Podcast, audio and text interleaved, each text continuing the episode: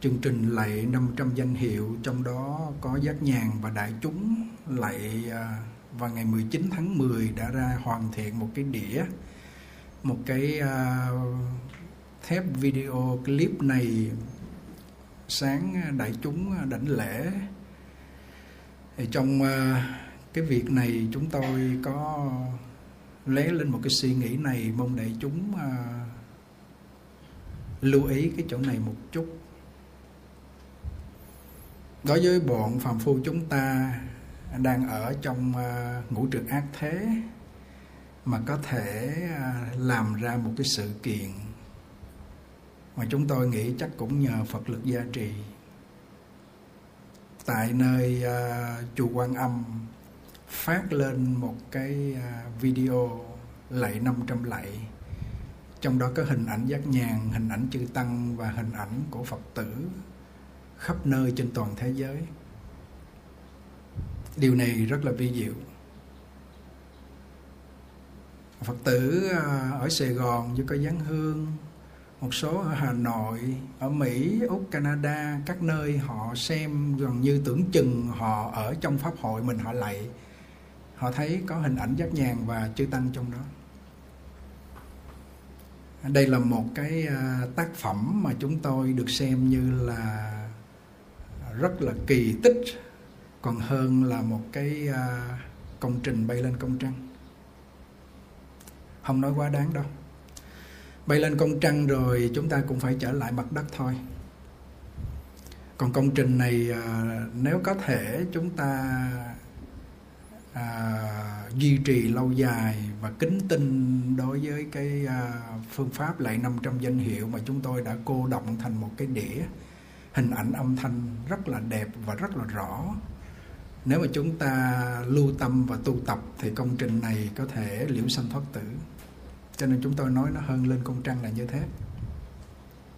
Nghĩ chỗ này là đại chúng mới đáng quan tâm nè. Chúng ta là bọn phàm phu ở trong ngũ trược ác thế mà có thể là phát lên một cái văn tầng video lạy 500 lạy mà toàn thế giới lạy được. Đây là một loại thần thông của phàm phu. Thần thông của phàm phu thì nó còn giới hạn nhiều lắm. Thì tổ sư Ấn Quang nói con người phàm phu mình có thể chế ra những cái thần thông, có thể mắt có thể thấy được hình ảnh tại chùa Quan Âm Pháp, mà ở Mỹ, Úc, Canada và trong nước Việt Nam mình thấy rõ mồn một. Thì đó là một loại thần thông có thiên nhãn, người ta thấy được. Khoa học có thể chế ra loại thần thông này và đem đến cung cấp cho con người. Quý vị nhìn nhận sâu vào, thấy con người phàm phu chúng ta còn có khả năng làm được điều này thì Bồ Tát Quan Âm Phật Di Đà có khả năng làm được những điều vi diệu hơn không? Chúng ta muốn nói chỗ này. Một cái đĩa và chúng tôi làm nên mà trong nhà ai cũng có ứng hiện chúng tôi, nếu nhà đó chịu tin và lạy 500 danh hiệu. Bật lên cái kênh vô lượng thọ.vn có đường truyền internet. Đường truyền internet là thấy chúng tôi trong đó rồi. Thấy vi diệu không? Có âm thanh luôn là thiên gì? Thiên dĩ thông. Âm thanh phát ra nhất tâm đảnh lễ Nam Mô Cổ Phật thị hiện, nhất tâm đảnh lễ Nam Mô Hải Chiều Âm. Nghe rõ mồn một. Người đứng ở tại chùa Quan Âm cũng nghe, Hà Nội cũng nghe, Sài Gòn cũng nghe, Mỹ cũng nghe, Úc cũng nghe. Tuy rằng mỗi giờ nó khác nhưng mà âm thanh này là một không khác. Đây là một loại khoa học đem đến cho chúng ta một cái loại thần thông thiên nhĩ. Đúng không? Rất tuyệt đúng không? Tuyệt luôn. Đây là một đạo tràng trên không trung mà con người phàm phu chúng ta có thể làm được. Rõ ràng không? Rõ ràng. Hiện tại chúng tôi đang nói là bên Hàn Quốc rồi bên Nhật, tất cả các nước họ nghe rõ mồn một. Đó là loại thần thông của thiên nhĩ. Rồi thêm một loại thần thông thiên nhãn là họ thấy hình ảnh chúng tôi rõ ràng. Và khoa học có thể chế ra cái máy bay, nếu mà chúng ta đi từ đây ra Hà Nội hoặc đi qua Mỹ thì rất là lâu đúng không? Họ chế ra máy bay đi qua Mỹ có 2 ngày. Và chúng ta đi ra Hà Nội có 2 tiếng đồng hồ, nếu mà chúng ta đi bộ thì bao nhiêu ngày? Đó là gì? Thần túc thông. Mà khi con người về tới Tây Phương Cực Lạc là có đủ 5 loại thần thông: thiên nhãn, thiên nhĩ, tha tông, túc mạng, thần túc, nhưng chưa có đạt đến cái lậu tận, tức là còn vô minh hoặc trần sa hoặc. Lắng nghe chỗ này. Thì tổ sư Ấn Quang nói là phàm phu chúng ta có thể chế ra những cái thần thông như vậy cho con người để hưởng thụ, thì Đức Phật A Di Đà, Đức Quan Âm Bồ Tát có thể ứng hiện từng ngôi nhà, từng trong tâm địa của mỗi chúng sanh. Nhưng mà ứng hiện không phải là chỉ có âm thanh và hình ảnh không đâu, mà lại có cái sự mầu nhiệm cứu khổ ban vui nữa đấy.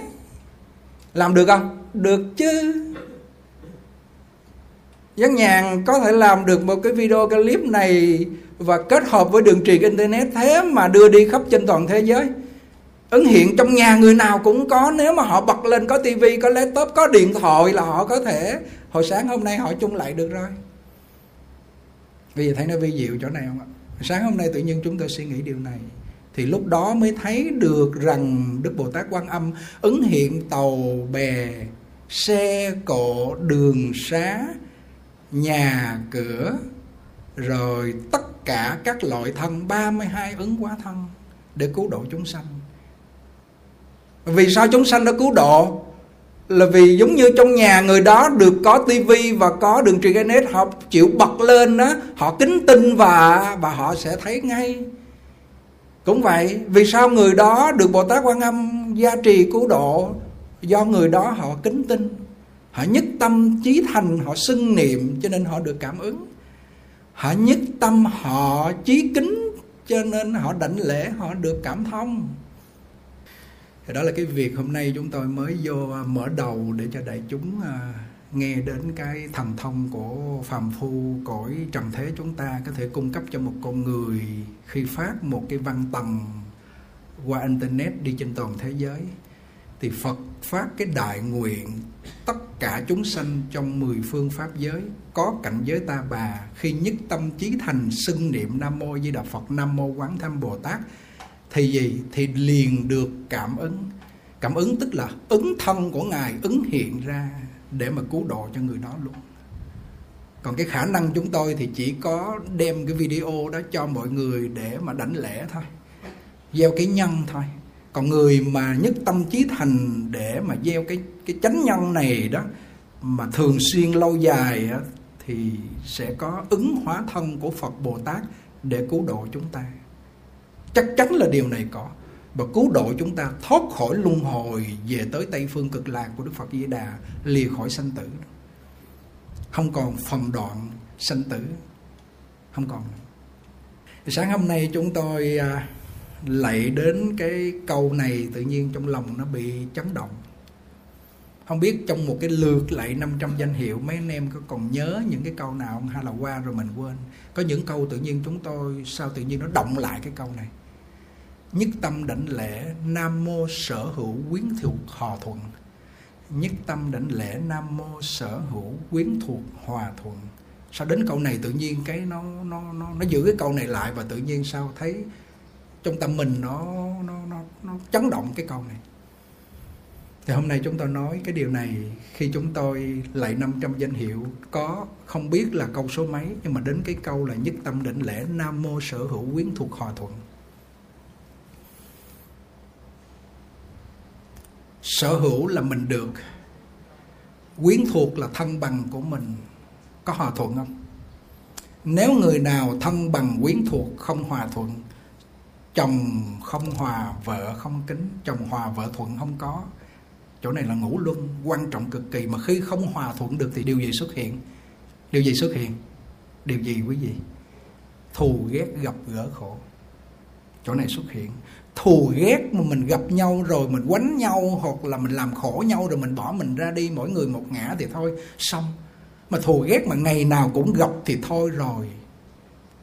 Thôi cái cô Hải Dương có nói gửi đơn rồi, chuẩn bị ly dị với ông chồng, đợi dịch xong là ly dị. Không thể nào mà có thể chấp nhận được. Chắc bây giờ cô cũng đang ngồi nghe chúng tôi rồi đó, buổi giảng nào chúng tôi cũng nghe.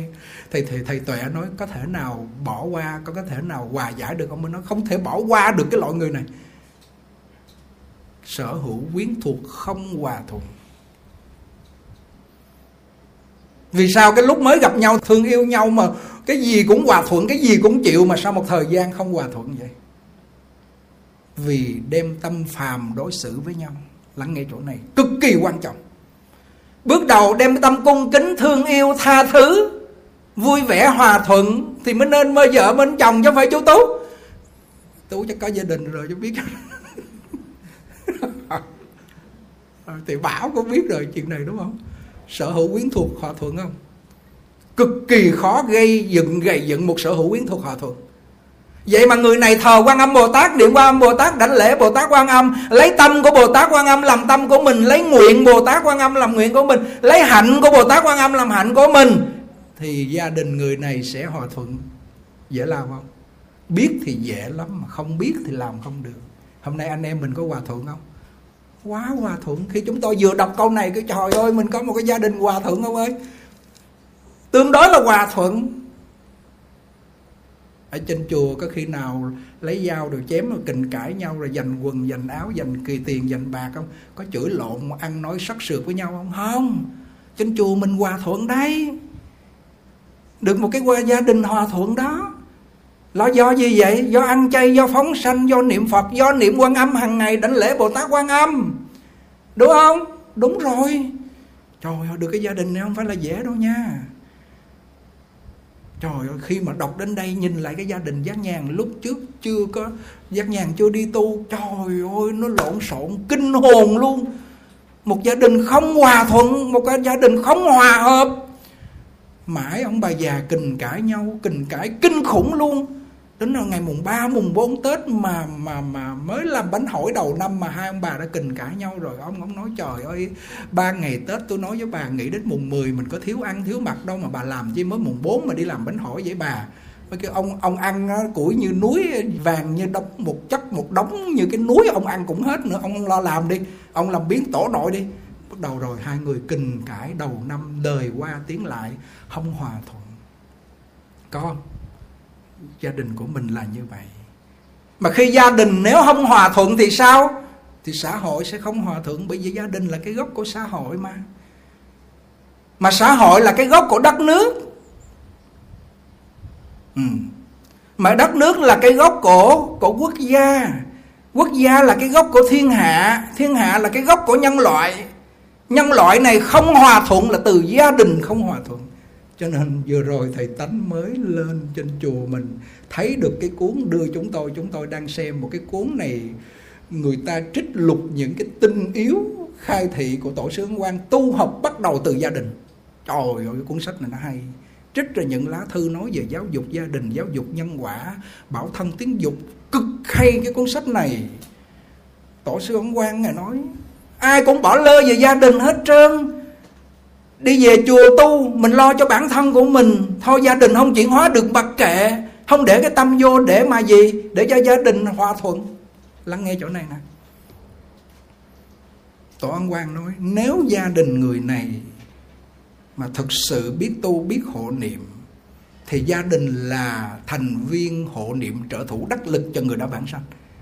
Còn nếu chỉ cho có một người trong gia đình đó không biết hộ niệm, không tin về vấn đề niệm Phật, không tin Phật Pháp, thì lúc mất mà người này có ý luật trong gia đình thì họ làm gì quý vị? Giết gà, giết heo, mời thầy bùa, thầy phù thủy về trấn yếm, sợ là chết trùng về bắt mình đi, bắt gia đình đi, cho nên yếm đủ kiểu luôn. Bà ngoại chúng tôi bị yếm 4 con bờ tướng, cờ tướng 4 góc, lấy cái rế, lấy cái đồ ụp lên trên mặt, lấy gì viết tùm lum hết, không cho bà ngoại về. Phù thủy làm như vậy đó. Mà không biết là có ngày trùng hay không nữa, mà họ nói một cái là sợ, kêu bây giờ trùng như vậy, cái người nào tuổi gì không được có mặt lúc liệm, hoặc đưa đi đám. Trời ơi, kinh khủng mấy ông phù thủy luôn. Không hiểu đạo, không có biết gì hết trơn, cho nên là nghe ông thầy phù thủy. Kinh khủng chưa? Vì vậy cho nên thành ra cái việc mà để cho gia đình người này hòa thuận thì đòi hỏi gia đình người này phải kính tin Bồ Tát Quan Thế Âm. Mà khi kính tin Bồ Tát Quan Thế Âm mà chân thành cung kính, ngoài sự tướng là mình đảnh lễ, mình xưng niệm, trong lý tánh là học theo cái hạnh của Bồ Tát là thương người thương vật, giúp người giúp vật, lợi người lợi vật đó. Lý sự phải viên dung như vậy thì thành tựu được sở hữu quyến thuộc hòa thuận. Nếu gia đình đó hòa thuận được và đồng lòng để mà hộ niệm, giống như cô Văn mà vừa rồi mới xe tông hôm qua chúng tôi gọi cho gia đình của cô ta. Trời ơi, đứa con nó nói hôm trước ngày Chủ nhật con là con như con người mất hồn, má con chết mà cán dập cái đầu, rớt cái đầu ra. Mà cháu của con ngồi đó không chết mà ba con gãy cái tay. Tôi nói đầu năm mà sao nó xui như vậy. Rồi con cũng mặc cảm đối với bạn bè Phật tử, nói làm sao má mày ăn ở gia đình mình thất đức mà mày chết một cách mà đột ngột như vậy. Con mặc coi như là một cái mặc cảm của con không có chỗ nào mà thoát được, và khổ cùng cực khi mà xuống con nghe thầy giảng xong rồi bắt đầu là con phát tâm, con niệm Nam Mô Quán Thâm Bồ Tát suốt luôn, và con vô bên trong cái phòng hộ niệm con lại 3-4 tiếng một lần. Và lúc hôm qua con đưa má con đi, con không có một giọt nước mắt, con an vui trong danh hiệu Bồ Tát Quan Âm. Hôm qua nó nói, nó kêu không có ngày Chủ nhật mà thầy khai thị cho con thì chắc con điên con chết, quá khổ, đột ngột, má con chết một cách quá đột ngột. Quý vị thấy không? Thấy niệm Quan Âm một cái nó an bình khi mà cùng cực tinh thần đau khổ, cả gia đình đồng lòng để mà gì? Cúng dường, lo lắng, thỉnh Hòa Thượng Thanh Tân xuống tới ngay cái chỗ mà bà chết để mà gì cúng, mà không phải đi chùa Linh Phước mà trước khi mất lên chùa Linh Quang thăm chùa, rồi cuối cùng bà mất rồi Hòa Thượng Linh Quang đó đi xuống cúng cho bà, đem về tới nhà Địa Tạng của mình cúng, có thầy đồng trì ra cúng dường. Hòa Thượng gọi kêu sao đệ tử thầy nó ngoan quá chừng luôn. Cả gia đình đồng lòng thì gia đình sở hữu quyến thuộc hòa thuận. Cô này là cô đi xuống chùa mà của Hòa Thượng Minh Thông ở miền Tây, là dưới đó là coi như là hầu như là hàng tuần cũng có lạy Bồ Tát Quan Âm và niệm Phật suốt. Cho nên mới nói rằng cái gốc của cái thân đó là cái tâm, mà cái gốc của cái thân đó là gia đình, gốc của gia đình đó là xã hội, cái gốc của xã hội là đất nước. Như vậy mình thấy rằng một đất nước mà nếu có một gia đình hòa thuận quyến thuộc như là chùa Quan Âm, Tỉnh Thất Quan Âm, thực sự thì chúng tôi xem như là một gia đình hòa thuận, một quyến thuộc hòa thuận, ít khi mà cầm dao kình cãi. Cho nên Tổ Ấn Quang nói cái khổ lớn nhất của con người là khi con cái ngỗ nghịch tranh giành của cải, và cha mẹ phải cưu mang cho đến lúc cha mất, mẹ mất, hoặc giả con mất đi rồi thì mới nói nó vơi đi. Chứ nếu mà còn sống với nhau thì giữa mẹ con phải sống cho đến lúc ra đi thì mới hết, chứ còn sống thì còn gì liên lạc liên hệ với nhau, và gì con là nợ, chồng vợ là oan gia, cửa nhà là nghiệp báo. Thì quý vị coi ba cái này nó vây một con người, thì quý vị tìm được sở hữu quyến thuộc hòa thuận không? Cực kỳ khó đó. Con là nợ, nó tới nó đòi nợ, nó báo oán. Chồng vợ là oan gia, cửa nhà là nghiệp báo. Ông bà xưa mình nói như vậy, quý vị thoát khỏi ba cái này không? Muốn thoát khỏi nó thì cần phải có Bồ Tát Quan Âm. Cái này rất chính xác vô cùng. Ngài chuyên cứu khổ cho chúng sanh chúng ta. Cho nên thành ra một cái gia đình sống với nhau, con đời trước là oán thù bắt đầu vào để báo oán. Chồng vợ với nhau lúc đời trước là oan gia với nhau, bây giờ gặp nhau để trả nợ món nợ xưa. Cho nên chồng vợ là oan gia, cửa nhà là nghiệp báo. Tìm được tiền bạc, có những người ta tạo bao nhiêu nghiệp xấu ác mới có được tiền bạc. Họ dựng lên một cơ ngơi của gia đình cho cuộc sống của họ, có phải là nghiệp báo không? Phải đấy. Còn riêng anh em huynh đệ của mình ở trong này mình tu nhờ Tam Bảo gia trì, người ta cúng đến thôi mình đủ có nhiêu sống bao nhiêu, không có tạo ác nghiệp, đúng không? Có những người phải sát sanh nè, nói láo nè, họ tạo bao nhiêu nghiệp xấu ác họ mới có của cải, đó là nghiệp báo để họ dựng lên cơ đồ. Quý vị thấy an ổn không? Đang trong lúc dịch bệnh bây giờ nó cuồng loạn khắp các nơi, Hải Dương vẫn còn phải bị cách ly và tất cả các nước kinh khủng luôn. Mà bây giờ mình đang ngồi yên ổn như vậy có phải là Tam Bảo gia hộ? Tam Bảo gia hộ. Cho nên sở hữu quyến thuộc hòa thuận, thì cái câu này chúng tôi muốn nói với đại chúng ở đây và trên toàn thế giới, nên thành tâm thường tưởng niệm, ức là nhớ niệm Nam Mô Quán Thâm Bồ Tát, để trong lòng sân hận, trong bực bội, tức tối, ngã mạn, si mê của mình, tham ái của mình nó rơi rụng từ từ, nó nén để nó rơi rụng từ từ, nó không có tạo ra những cái nghiệp xấu ác xung đột với nhau. Rồi bên cạnh đó mình thờ kính, hàng ngày mình đảnh lễ, mình làm những chuyện phước thiện, thì gia đình người này phải hòa thuận. sở hữu quyến thuộc phải hòa thuận. Câu này cực kỳ hay luôn. Nếu tu không bắt đầu từ gia đình thì gì? Mất gốc rồi. Nếu không Phật hóa được gia đình thì lúc quý vị ra đi, con của mình nó xông vô, không ai cản được. Tôi là con của bà A, tôi là con của bà B, làm sao mà bây giờ không có phải đi tắm liệm liền, mà bây giờ để đó niệm Phật. Niệm Phật làm cái gì? Chết rồi là phải. Lúc mẹ tôi lúc trước bà còn sống, bà ăn thịt ăn đồ, mà bây giờ bao nhiêu người cúng thịt thà hết trơn, bây giờ cúng chay là cúng làm sao? Làm loạn lên hết trơn. Đó là sở hữu oan gia, không phải hòa thuận đấy. Nó tới nó báo oán mình chết luôn chứ không phải đơn giản. Công nhận sở hữu quyến thuộc hòa thuận là danh hiệu của Bồ Tát Quan Âm, là hạnh nguyện của Bồ Tát Quan Âm, mà phải làm cho đúng sự lý. Sự lý đó là sự phải lễ kính thờ Bồ Tát, trân trọng cung kính, cúng dường, đảnh lễ, xưng niệm. Trong tâm mình phải mang cái hạnh của Bồ Tát Quan Âm là ban vui và cứu khổ, thương người thương vật. Đó là cái hạnh của mình. Cái tâm của mình là phải chân thật, cung kính, chí thành. Xử lý nó viên dung như vậy thì mới có kết quả. Chứ nhiều người nói Bồ Tát trong tâm nè là tánh nghe, còn gì thờ Bồ Tát bên ngoài, còn gì cung kính đảnh lễ cúng dường. Cái đó là người chấp lý phế sự, sai, không được. Còn người cứ đeo theo cái sự bên ngoài là cứ cầu cho Bồ Tát Quan Âm gia hộ, tu thì không có tu gì hết trơn, làm bao nhiêu việc xấu ác, gặp khổ rồi ôm chân Bồ Tát khóc nhầy khóc nhụa, rồi cũng mấy nải chuối kêu Bồ Tát lên cho con hết khổ đi, qua nạn đi, trúng giấy số để trả nợ, làm việc cái vụ đó, đúng không? Cho nên ra chúng sanh thường là bị mê tín, là người ta nói cái chỗ này.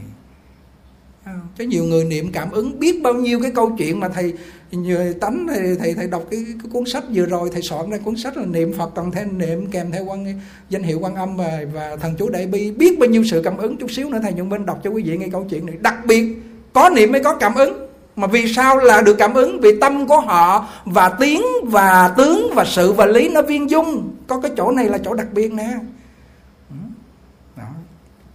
Nhất tâm đảnh lễ Nam Mô, sở hữu quyến thuộc hòa thuận. Sở hữu quyến thuộc hòa thuận, quyến thuộc của mình ở khu chiên tu, ở viện chiên tu và trên Tịnh Thất phải hòa thuận nha. Hòa thuận mới hạnh phúc an vui. Cho nên Phật mới nói là nếu tăng đoàn ta mà lấy luật hòa kính áp dụng là tăng đoàn ta, giàu cho nghèo không có của cải vật chất vẫn an vui. Còn nếu mà người đã an vui, người đã giàu có của cải tỷ phú mà gia đình không hòa thuận, Khi nghèo không có tiền của không sao, khi bắt đầu có tiền của là ông chồng bắt đầu sanh nổi chứng đi có vợ bé, rồi vợ chỉ ăn uống xe xua, bắt đầu đi trang điểm, đi lo nghe, múa hát, đi học đàn, làm đủ kiểu, không lo cho con cái, bắt đầu gia đình banh chành ra hết. Thì của cải để làm cái gì? Không chịu thờ kính Bồ Tát, không chịu niệm ăn chay niệm Phật tu hành, của cải giàu có đi nữa chỉ là phước thừa của đời trước, rồi bắt đầu hưởng. Mà ai trong cõi đời này mà có phước không có hưởng không? Không có tạo nghiệp không? Chỉ có hàng Bồ Tát, hàng Thánh, những người học lời Thánh Hiền, họ biết có phước họ chia sẻ cho người khác. Còn không thì đố mà họ chia sẻ, giàu một đồng cũng không có đâu. Nó đâu có tin nhân quả đâu. Rồi. Cái câu thứ hai, đặc biệt hơn nữa, nhất tâm đảnh lễ Nam Mô, thành tựu nhất thiết thiện căn. Câu này đặc sắc, danh hiệu này đặc sắc. Cho nên Tổ sư Ấn Quang nói có hai cái thiện căn mà con người phải vun trồng để liễu sanh thoát tử, đó là tính căn và nguyện căn. Nếu người này có tính căn là căn lành, niềm tin với Phật Pháp, niềm tin với Tam Bảo, niềm tin với câu danh hiệu Nam Mô với Đạo Phật, niềm tin với cảnh giới cực lạc, và niềm tin rằng một đời này mình về, vun trồng cái tính căn này là yếu tố vãng sanh. Nếu đủ tính và nguyện căn thì người này chắc chắn vãng sanh. Còn thí dụ họ thiếu căn mắt, căn tai, họ câm, họ điếc, họ ngọng, họ thiếu chân tay, những căn này thiếu không quan trọng, không sao, có thể niệm Phật vãng sanh được. Với điều kiện họ phải có tính và nguyện căn. Và khi tính nguyện căn có rồi, bắt đầu là hạnh căn, hạnh của họ bắt đầu họ hành trì, họ miên mật niệm Phật như con nhớ mẹ, như con nhớ cha, mong về quê nhà của cha mình. Người này thành tựu liễu sanh thoát tử, không khó, không khó. Nếu biết không khó, mà không biết thì cực kỳ khó. Phải không ạ? Nhiều người nói tôi nghèo khổ quá làm gì mà về Tây Phương Cực Lạc. Nghèo khổ có vun trồng tính căn được không? Được. Mình nghèo khổ có ai ngăn cản mình được cái chuyện tin Phật không? Không. Mình làm được không? Được. Nguyện về Tây Phương được không? Được. Tính căn này mình có thể mình phát triển được, nhưng không có ai khuyên bảo mình không biết thôi. Thường con người hay mặc cảm cùng tử, tôi nghèo khổ, tôi đàn bà, sanh đẻ dơ giấy, tội lỗi. Tội lỗi bằng vua ai xà thế? Giết cha hại mẹ vẫn được vãng sanh. Vì sao mà giết cha hại mẹ vẫn được vãng sanh vậy? Khi ông làm những ngũ nghịch trọng tội này, ông nghe Phật nói rồi ông phát tâm dũng bảnh tinh tấn, ông tu hành, ông không làm ngũ nghịch thập ác này nữa, và ông không làm tội ngũ nghịch này nữa. Bắt đầu ông vun trồng tính căn, ông vun trồng nguyện căn, và ông hành trì. Cho nên Hòa Thượng Tịnh Không mới nói rằng ông này đặc biệt vãng sanh về thượng phẩm chúng sanh, vì ông bắt đầu biết quay đầu. Cho nên pháp môn tịnh độ ông tổ mới hay nói là ngũ nghịch thập ác mà quay đầu rồi đầy đủ tín nguyện hạnh vẫn được vãng sanh, tích lũy thiện căn phước đức vẫn được vãng sanh. Cho nên cái pháp môn này là tam căn phổ bị, phàm thánh tề thâu, cứu người mà ngũ nghịch thập ác. Pháp môn này mười phương chư Phật tướng lưỡi rộng dài thuyết thành thập ngôn. Cho nên Bồ Tát Quan Âm mới về Tây Phương Cực Lạc phụ tá Đức Phật Di Đà, và Đức Phật A Di Đà cần phải có Bồ Tát Quan Âm để phụ tá ngài tiếp dẫn vãng sanh. Nếu bọn phàm phu mình mà không có Bồ Tát Quan Âm để mà hỗ trợ cho mình trên con đường vãng sanh thì cực kỳ nan giải đó, thiên nan vạn nan đó. Cái câu này của ông tổ nói muốn gặp vua phải qua tể tướng, mà Quan Âm là đầu trong tể tướng, đứng đầu trong tể tướng. Cái này cực kỳ hay. Hôm qua mới nói thầy Tánh Soạn, muốn gặp vua phải qua tể tướng. Về tới Tây Phương Cực Lạc mà lúc này gặp nhiều chướng nạn, tính căn không đủ, nguyện căn không đủ, sức công phu không có, thì cuối cùng gì? Niệm Quan Âm thì nhanh nhất, trong sát na ứng hiện. Nên làm chuyện này. Cho nên thành ra dạo gần lại đây chúng tôi lấy cái công thức, cái thời khóa của Ấn Tổ cho ngài Trí Thoát là pháp danh thông sướng. Sáng đảnh lễ bao nhiêu câu Di Đà và đảnh lễ bao nhiêu câu Quan Âm bằng nhau, tụng cúng kinh Di Đà đó, rồi suốt ngày niệm Quan Âm. Cái chỗ này vẫn được vãng sanh. Những hạnh nguyện của mình nó thành tựu vuông tròn một cách nhanh lẹ, hay lắm. Cái chỗ này nên nhớ. 3 năm niệm Quan Âm, 5 năm niệm Quan Âm, 3 năm trì 108 biến Đại Bi, cho nó vun trồng cái căn này, nó vun trồng cái tính căn, mà nó vun trồng cái nguyện căn và những cái chướng ngại mình cho nó vượt qua bớt đi. Cho nên ra trong này chúng tôi đọc cái đoạn mà Ấn Tổ nói người niệm Quan Âm thì dễ cảm ứng hơn là niệm Di Đà. Cho nên nhiều kinh nói về Bồ Tát Quan Âm quá đi, còn kinh nói về Phật Di Đà thì ít quá, và một số người họ không đủ sức tin. Cho nên thành ra họ gặp nạn ra biển rồi gặp tai nạn này nọ, họ niệm Quan Âm cái là ứng hiện cứu ngay. Cho nên cái sự ảnh hưởng của ngài trong Cổ Ta Bà này rất sâu dày. Còn nếu người nào mà dũng mãnh phát tâm đầy đủ tín nguyện hạnh rồi á, nghe gặp nạn gì họ cũng vượt qua, để mà họ chỉ niệm một câu Phật hiệu vãng sanh thì vẫn được như thường. Nhưng mà cái chuyện này không phải là dễ có con người này. Chút nữa cái đoạn này thầy Nhuận Minh chút nữa sẽ đọc cái đoạn này cho quý vị nghe. Cho nên cái buổi giảng hôm nay đầu tiên của cái năm Tân Sửu này, ngày 19 chúng tôi để toàn tâm trong này, đại chúng nên cố gắng lắng nghe. Mà nhờ có cái đại chúng mỗi lần mà anh em huynh đệ, quý thầy, quý chú xuống ngồi làm chúng tôi có một cái sức sống. Cái này nói chân tình. Có một cái sức sống đại chúng hòa thuận, sở hữu quyến thuộc hòa thuận. Ngồi lại trong này để mình lắng nghe. Để gì? Để làm biểu pháp. Biểu pháp này làm cho chúng tôi có cái động lực là một. Thứ hai, nó có biểu hiện một cái sự sở hữu quyến thuộc hòa thuận. Thứ ba đó là khắp mọi người trên thế giới người ta hoan hỷ. Tìm một cái gia đình mà anh em 5 tỉnh, 7 tỉnh rồi, người Bắc, miền Trung, Huế rồi gì đó, Bình Định, Củ Mì đủ kiểu mà về đây ngồi chung với nhau mà hòa thuận, chuyện này nó không phải là dễ. Anh em với nhau chung trong một khúc ruột á, ngang mà hòa thuận mới là chuyện dễ, mà thế mà hòa thuận không được. Còn bây giờ không chung một khúc ruột mà chung một cái gì? Chung một dòng giống của họ thích là đề con của Phật Thích Ca. Đặc biệt hơn, muốn vào cái dòng giống này là cả một cái nhân duyên thù thắng đấy. Thành tựu nhất thiết thiện căn hay cực kỳ. Nhất tâm đảnh lễ Nam Mô Chế Tâm Nhất Xứ. Chế Tâm Nhất Xứ, người thường niệm danh hiệu Bồ Tát Quan Âm, tâm mình nó gom vào một chỗ gọi là Chế Tâm Nhất Xứ, vô sự bất biện, không việc gì không thành công. Thường niệm Quan Âm gọi là Chế Tâm Nhất Xứ. Mà thương niệm Quan Âm thì nhất tâm đảnh lễ, có cái câu là tam nghiệp thanh tịnh. Đảnh lễ Bồ Tát Quan Âm, niệm danh hiệu Bồ Tát Quan Âm là tam nghiệp, là thân khẩu ý thanh tịnh cực kỳ nhanh. Thân thì có sát sanh, trộm cắp, tà dâm. Người nào nhiều dâm dục mà niệm Quan Âm thì cực kỳ để mà nhanh tan biến. Nhiều sân hận, nhiều si mê cũng thế. Có cái ông đó Ấn Tổ nói các hạ muốn thoát trần lao lìa sanh tử để vãng sanh, mà dâm tâm không trừ thì các hạ không bao giờ vãng sanh được, dầu cho đó là chánh dâm giữa vợ chồng. Nói câu này mình nghe mình nói cái óc chứ. Giữa chánh dâm vợ chồng mà lấy cái sự dâm dục làm vui á, thì người này vẫn không được vãng sanh. Vì người này không hết lòng tin ưa là vui vẻ mà niệm danh hiệu Phật để vãng sanh, mà hết lòng tin ưa cái dâm dục này làm chánh, thì người này lúc lâm chung phải vào bụng người. Bụng người thì còn đỡ, có chừng vào bụng dê, bụng chó, bụng lừa. Dâm tâm không trừ thì các hạ làm sao vãng sanh? Mà dâm tâm trừ có dễ không? Khó lắm chứ không phải là dễ đâu. Trời ơi, con người mình vì ái dục mà vào cõi này mà. Nếu không có ái dục làm sao sanh vào ta bà? Ái bất nhiễm bất sanh ta bà. Cho nên thành ra cái giới mà giới tà dâm là gì? Khó giữ mà dễ phạm. Mà nếu không thành tâm mình niệm danh hiệu Bồ Tát Quan Âm để nó phạm từ trong tâm rồi, bắt đầu nó hiện ra tướng rồi, đổ ai mà cứu được, trời kéo lại được. Nó mà về đời rồi thì thôi rồi,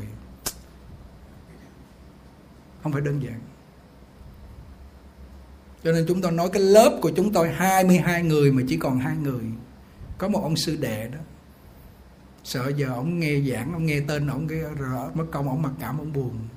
Ông cao ráo, ông đẹp trai. Trời, lúc trước chúng tôi xấu như con ma, nhìn đối với chúng tôi không có ra cái gì với ổng hết. Ông cao ráo, mũi cao như Mỹ. Hồi ông sư phụ ông kêu cho ông này chắc tương lai mà ông làm giảng sư là tuyệt luôn á, nhìn đẹp lắm. Cuối cùng đi ra Sài Gòn học sao, cuối cùng cái cô bên Mỹ cô về cô lo cho tiền đi học. Mấy sư thì không có tiền để lo đi học, lo đi học về lo sao. Bữa đó bà dắt con bà về, bắt đầu sư nhìn ông thấy cũng cô này thấy cũng được mắt ghê cái về, bắt đầu xin trả y sư phụ kêu trời ơi tôi có mình ông, tôi gửi đi học cao cấp Phật học chỉ có một tỉnh Đắk Lắk, có một mình ông mà giờ ông làm vậy, tôi mặt mũi tôi coi không mặt mũi vậy, giờ con muốn đi về cứ vợ nói thẳng vậy luôn. Giờ ông sư phụ không chịu, kêu không có được, ông bỏ y trên chánh điện ông đi về luôn. Thì khi mà ông về bắt đầu mà để cưới thì con nhỏ nó nhìn nó thấy ông xấu như con ma. Nó nói sao lúc trước trời ơi anh còn đi tu anh đẹp quá, bây giờ anh về đời anh xấu dữ, anh thôi bye bye anh luôn, nó về Mỹ luôn.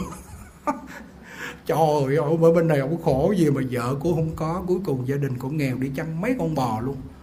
Rồi bữa nghe nói có mấy con vợ luôn nữa chứ. Chu cho trời ơi cái phước người tu sĩ còn, tự nhiên người ta thấy người ta kính trọng. Cho nên thành ra trong tất cả cái sự trang nghiêm và đẹp thì giới thể của người tu sĩ là đẹp nhất, giới tướng của người tu sĩ là tuyệt đẹp nhất, làm cho Ma Đăng Già phải rung động chịu không nổi.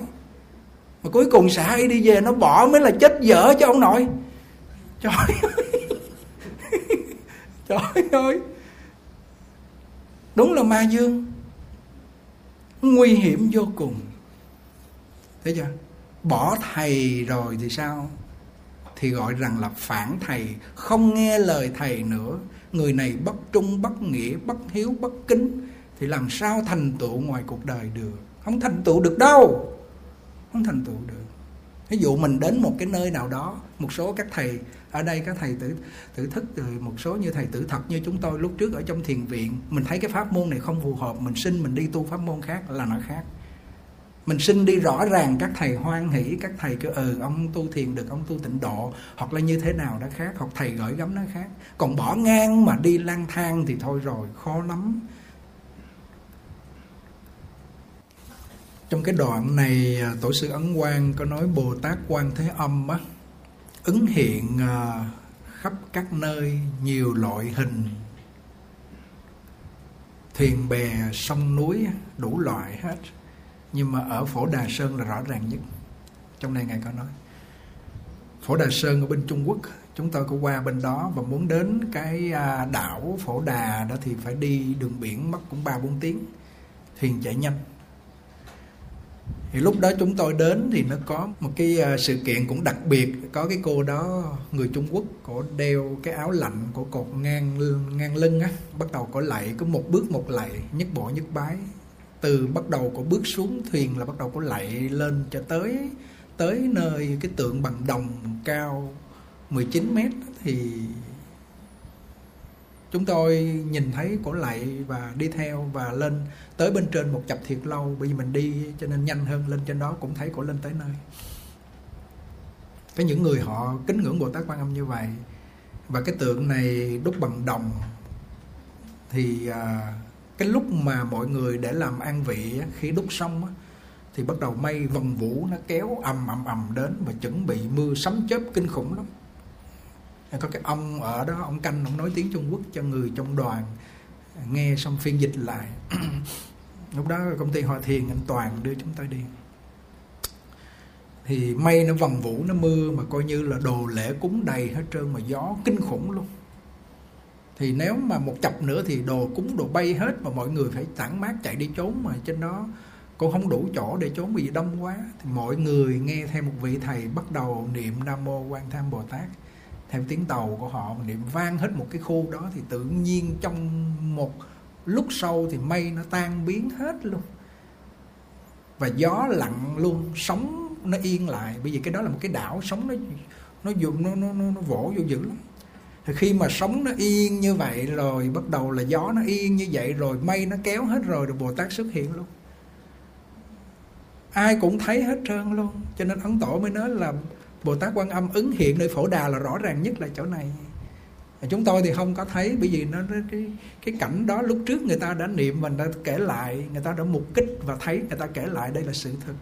Cho nên thành ra Tổ Ấn Quang chọn cái chùa Linh Nham tại nơi Phổ Đà Sơn ngày ở đó. Mà cái cảnh nó đẹp cực kỳ. Nó có những cái hang mà nước nó cứ vỗ vô ầm, người ta đặt cái hang đó là Hải Triều Âm, mà xung cảnh đẹp lắm. Chỉ có 33 ngôi chùa, 32 ứng hóa thân, nhưng mà thêm một cái thân chánh của Bồ Tát nữa là 33, cho nên người ta có đúng 33 ngôi chùa trên cái đảo đó mà không có cho xây thêm, mà tối đi rất bình yên ổn lắm trên cái đảo đó. Và Ấn Tổ ở tại chùa Linh Nham trên cái đảo đó là lâu nhất, và Ngài bế quan, Ngài tịnh tu ở tại đó. Và khi Ngài nói bắt đầu Ngài đến Linh Nham thì bao nhiêu cảnh đẹp ở Thổ Đà Quan không để mắt đến, chỉ có chí nguyện mong vãng sanh càng sớm càng tốt. Bởi vì cái cảnh quá đẹp cho nên ai cũng đến đó tham quan hết trơn. Trong Nga Mi lâu ngày của Ngài Phổ Hiền cũng đẹp, nhưng mà đi hơi vất vả, phải lên một cái cáp treo, mà cái cáp treo bên Trung Quốc cái làm như cái xe ba lô vậy đó, bắt đầu nó đưa con người đi lên trên đó, mà tuyết độ lạnh lẽo lắm. Còn Ngũ Đài đó thì thôi rồi, nó lạnh mà cây cối nó trơ lên hết trơn, nó không có lá xanh tươi giống như là bên ở bên Nga Mi. Rồi bên Củ Hoa của Ngài Địa Tạng thì đi cũng vất vả lắm, mà riêng chỉ có qua Phổ Đà là ngồi trên thiền ngủ một chút xíu qua tới thiền nó chạy sướng nhất.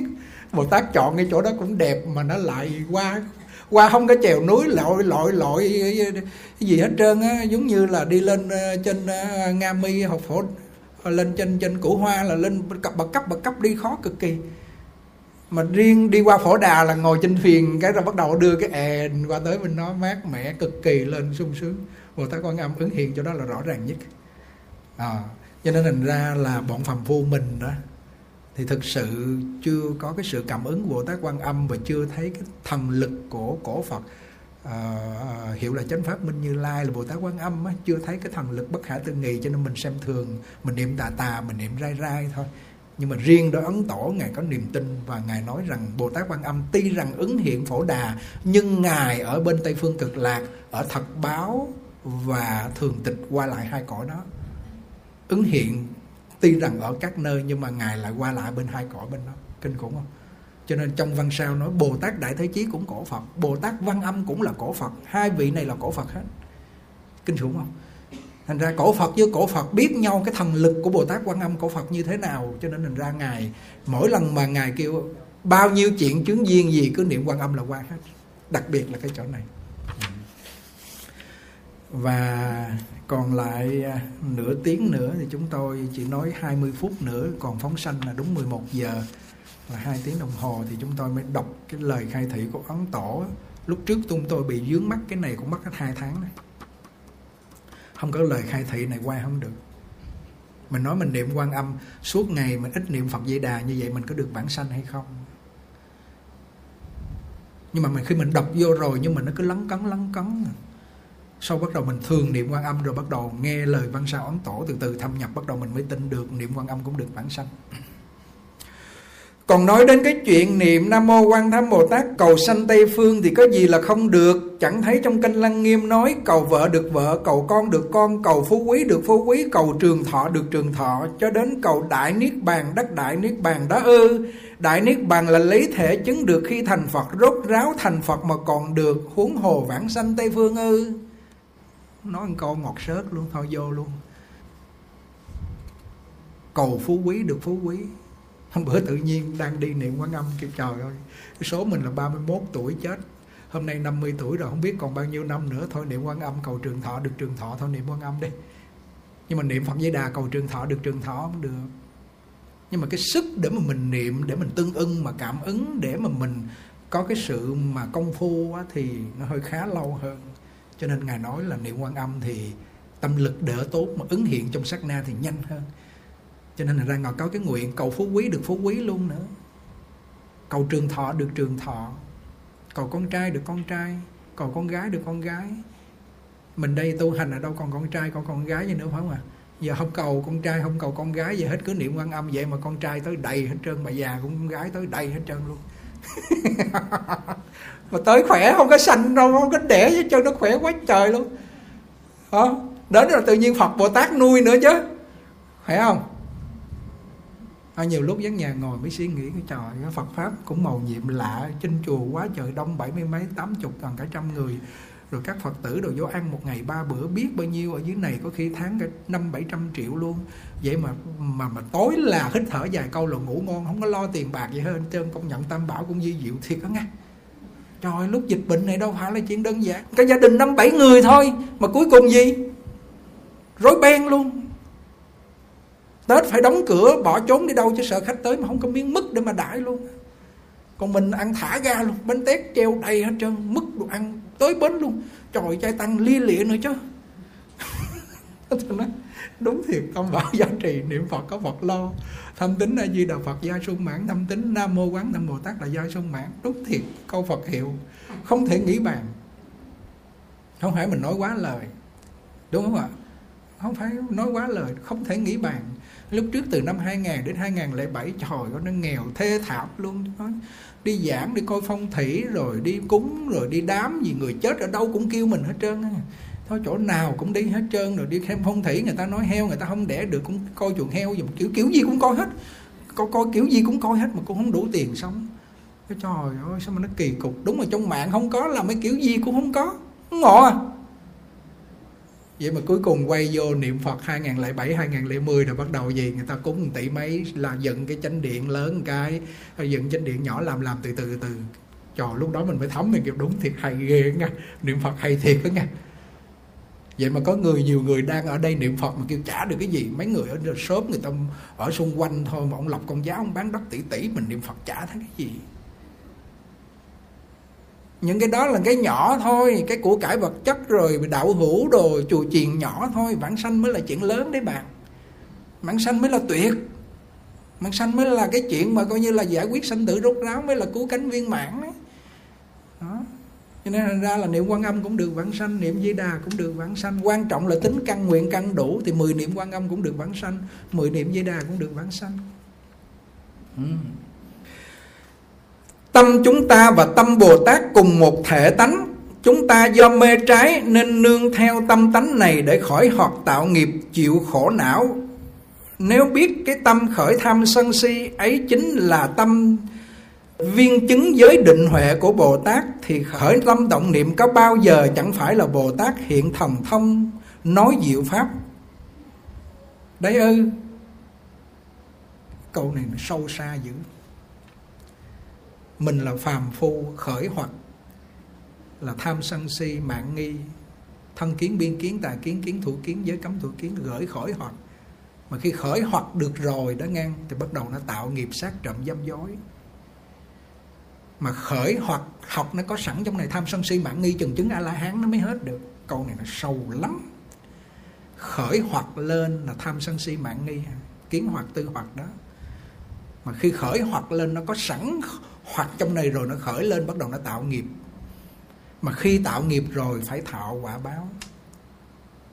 mà mình, cái tâm mình y chang như tâm của Bồ Tát, sao không khởi lên để nghe lại danh hiệu Bồ Tát, khởi lên từ bi hỷ xả, khởi lên để mà mình niệm danh hiệu Bồ Tát, niệm Phật để mà mình thoát trần lao, mà sao lại khởi hoặc để tạo nghiệp như vậy?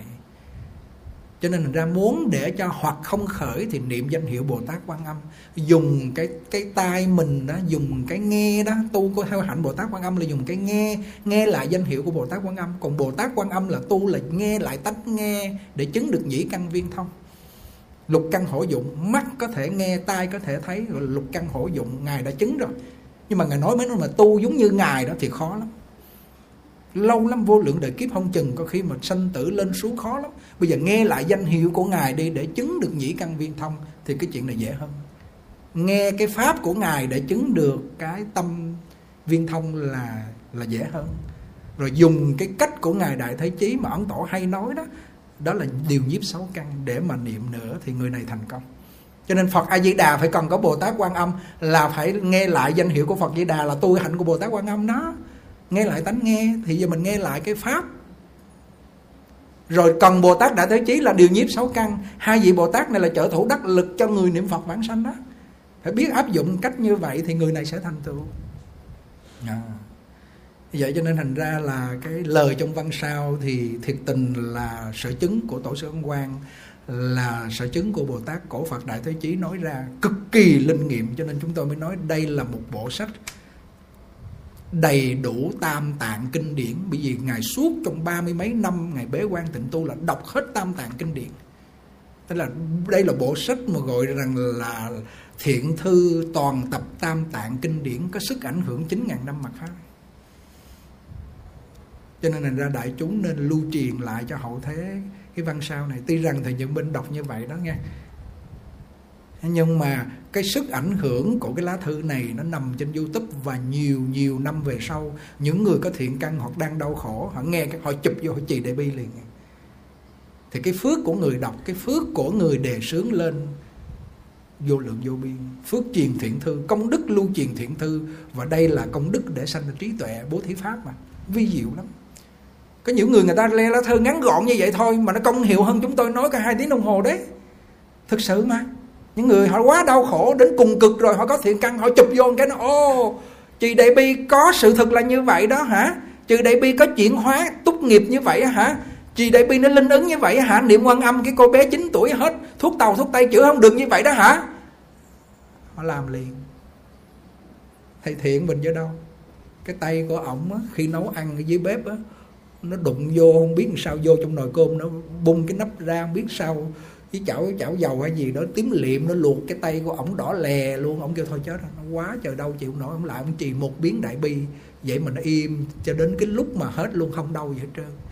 Vậy mà trời ơi, địa ngục kim châm cháy rạ nó làm ổng không nhớ đại bi nổi. Ổng kêu sao kỳ, nó không nhớ đại bi đến khi mà sư phụ kêu con trì con mới trì. Nó hành con nửa tháng lên bờ xuống ruộng mà con không nhớ, mà cái tay nó luộc hết như miếng thịt đỏ e, vậy mà con lại nhớ để trì. Thì cái lúc mà luộc đó thì nó còn nhẹ hơn là cái lúc mà cái lúc màu cháy rạ đó, là cái niệm nó quá nặng đô làm sao ông nhớ nổi, không cái đó đơn giản đâu. Cho nên lúc mà nghiệp nó xuất hiện thì nó che hết đi à, nó che hết, nó làm cho mình mờ mịt hết trơn, không có người để mà nói thì không có động lực, không có cách nào họ làm được, chứ không phải đơn giản. Cho nên tu trong đại chúng nó có đức chúng như hải, mỗi người họ có cái hay, mỗi người nó có cái chiêu, mỗi người họ có cái tài.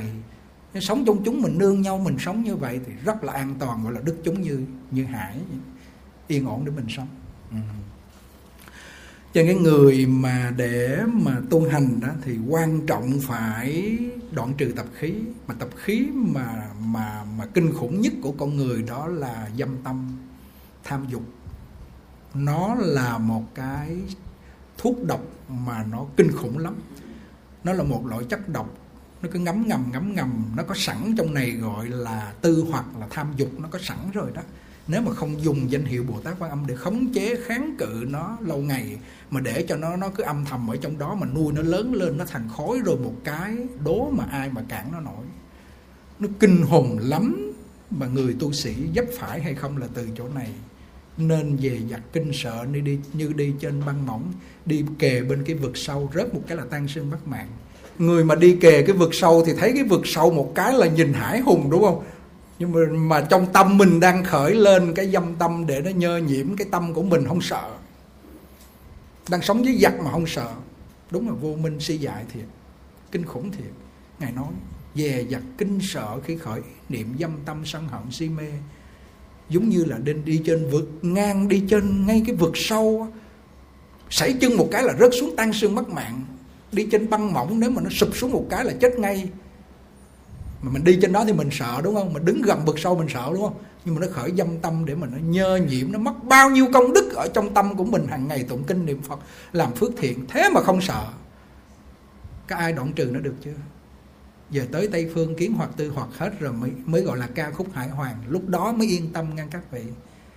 Còn ở đây thì chưa biết, đang đi trong đường hiểm nè. Đường địa ngục, đường ngạ quỷ, đường ngục súc sanh, đường người, đường Atula, đường trời là đường hiểm đó. Lục đạo đó là còn luân hồi là đường hiểm đó. Chỉ có hàng Bồ Tát là họ tái lai, họ ứng hiện, họ vào đây để độ sanh thì gọi rằng là họ làm chủ được cái nghiệp lực rồi. Họ là nguyện lực, còn mình là nghiệp lực, đi vô đây là đang vô đường hiểm đó. Đừng có thờ ơ với nó, phải công phu, đừng có bỏ công phu. Hồi nãy có cái câu chuyện cái ông đó, ông Trì Đại Bi, mà ông rớt xuống nước mà được đỡ đó là hàng ngày ông Trì Đại Bi, ông không có bỏ. Khi ứng hiện có chuyện một cái là ông thành tâm ông trì, một cái là có Bồ Tát Thiên Thủ ứng hiện cứu ngay. Còn mình không có trì gì hết, cái lúc đó mà ôm chân gào khóc thì mình nghiệp nặng quá, không có thể cứu được đâu. Cho nên hôm nay nói đại chúng anh em đừng bỏ công phu. Bỏ ăn thì được. Có ai bỏ ăn không ta? Thầy Đòn có bỏ ăn không?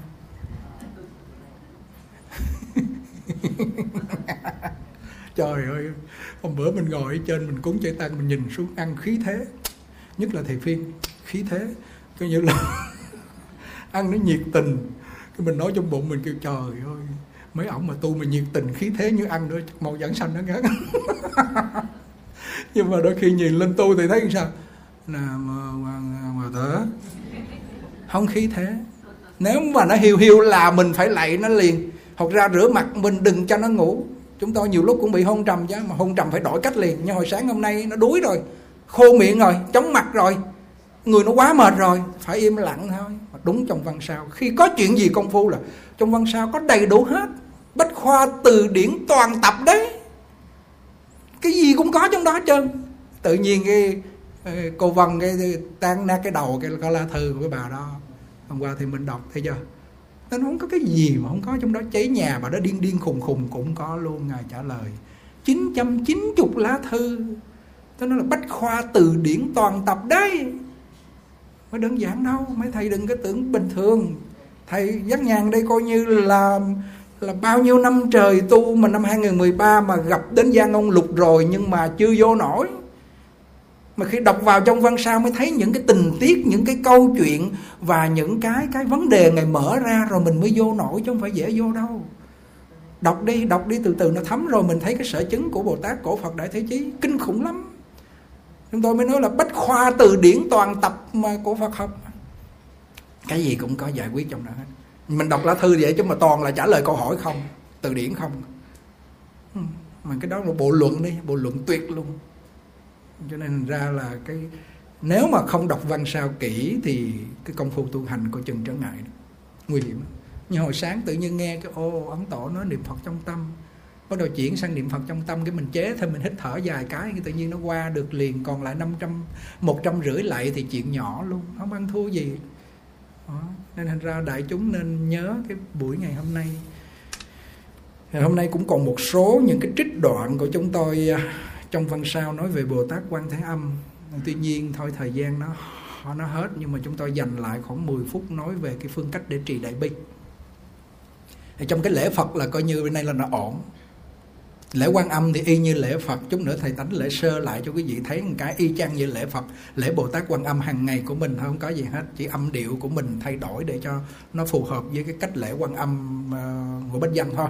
Cái đó là coi như là ổn. Còn hộ niệm thì coi như là hôm nay đại chúng rất hoan hỷ. Con của cô Vân mà bị cán mắc đầu đó là cô vô cổ lại lần 3-4 tiếng của cái bình thường. Kinh khủng thiệt. Khi một con người thân bằng với nhau mà họ thương rồi, họ tu thôi, bạc mạng luôn, họ tu tới bết luôn. Cho nên Ấn Tổ mới nói thân bằng quyến thuộc siêu độ là hay nhất. Mà họ không siêu độ, họ báo oán mình thì cũng là tuyệt luôn, chết luôn, không phải đơn giản đó. Cho nên Ấn Tổ nói trong văn sao mà nói rằng là tam hoặc, tức là kiến tư hoặc, vô minh hoặc và trần sa hoặc á, và tam hoặc mà nhị tử mà đoạn được á, thì người này chứng được pháp thân thanh tịnh, người này coi như là liễu sanh thoát tử, thành Phật rất dễ dàng. Thì bây giờ mình muốn bỏ ác để mà mình làm thiện thì cái phương pháp nó như thế nào? Có nhiều lúc mình không biết phương pháp. Làm tất cả các việc gì trong thế gian hay là nói về tu Phật Pháp cũng phải là biết cái phương pháp của nó thì mình mới có thể là dụng công được. Thì nói chung, tụ chung cái ác mà mình nói cho rõ ra đó là tự tư tự lợi là ác đó. Thường cái người mà cái tâm tự tư tự lợi của họ lớn á thì họ chiếm hữu cái tiện nghi của người khác rất khéo. Họ làm lợi ích cho họ. Cái người mà tự tư tự lợi là họ không biết giúp người, hại vật. Mà cái ác đó là làm tổn hại đến người, làm tổn hại đến các loài vật. Vì vậy cho nên cái việc mà để mà đoạn ác tu thiện á, thì phải có phương pháp. Mình phải nhìn nhận nó ra. Trước tiên mình phải nhìn nhận và nhận diện nó ra được cái điều ác đó. Đó là tự tư tự lợi, danh văn lợi dưỡng, ngũ dục lục trần, tham sân si mạng, sát sanh trộm cắp tà dâm. Ở trong này nó đầy ắp, nó có sẵn hết. Đến nỗi đến chứng A-la-hán nó mới đoạn được là tham sân si mạng nghi mà. Phá được cái thân kiến này đến A-la-hán mới là phá được mà. Đâu phải dễ đâu. Nhưng bọn phàm phu mình thì thấy rất là bình thường, không có gì gì xảy ra. Như vậy là cái việc mà để mình đoạn án tu thiện đó, hay gọi khác hơn là Ấn Tổ nói là cái việc tu hành là phải tiêu trừ tập khí. Riêng một đoạn trong văn sao Ngài nói là tiêu trừ tập khí rất quan trọng luôn. Tập khí đó tụ chung vẫn là tham sân si mạng, tự tư tự lợi, danh văn lợi dưỡng, ngũ dục lục trần. Nhưng lắng nghe chỗ này nè, những cái này là cái mà thực sự nếu mà mình đạt được thì rất nhỏ nhoi. Đạt được rất nhỏ nhoi, mà mất thì quá nhiều. Nghĩa là mình được cái tham sân si mạng, tự tư tự lợi, danh văn lợi dưỡng, ngũ dục lục trần, mình được cái này đi.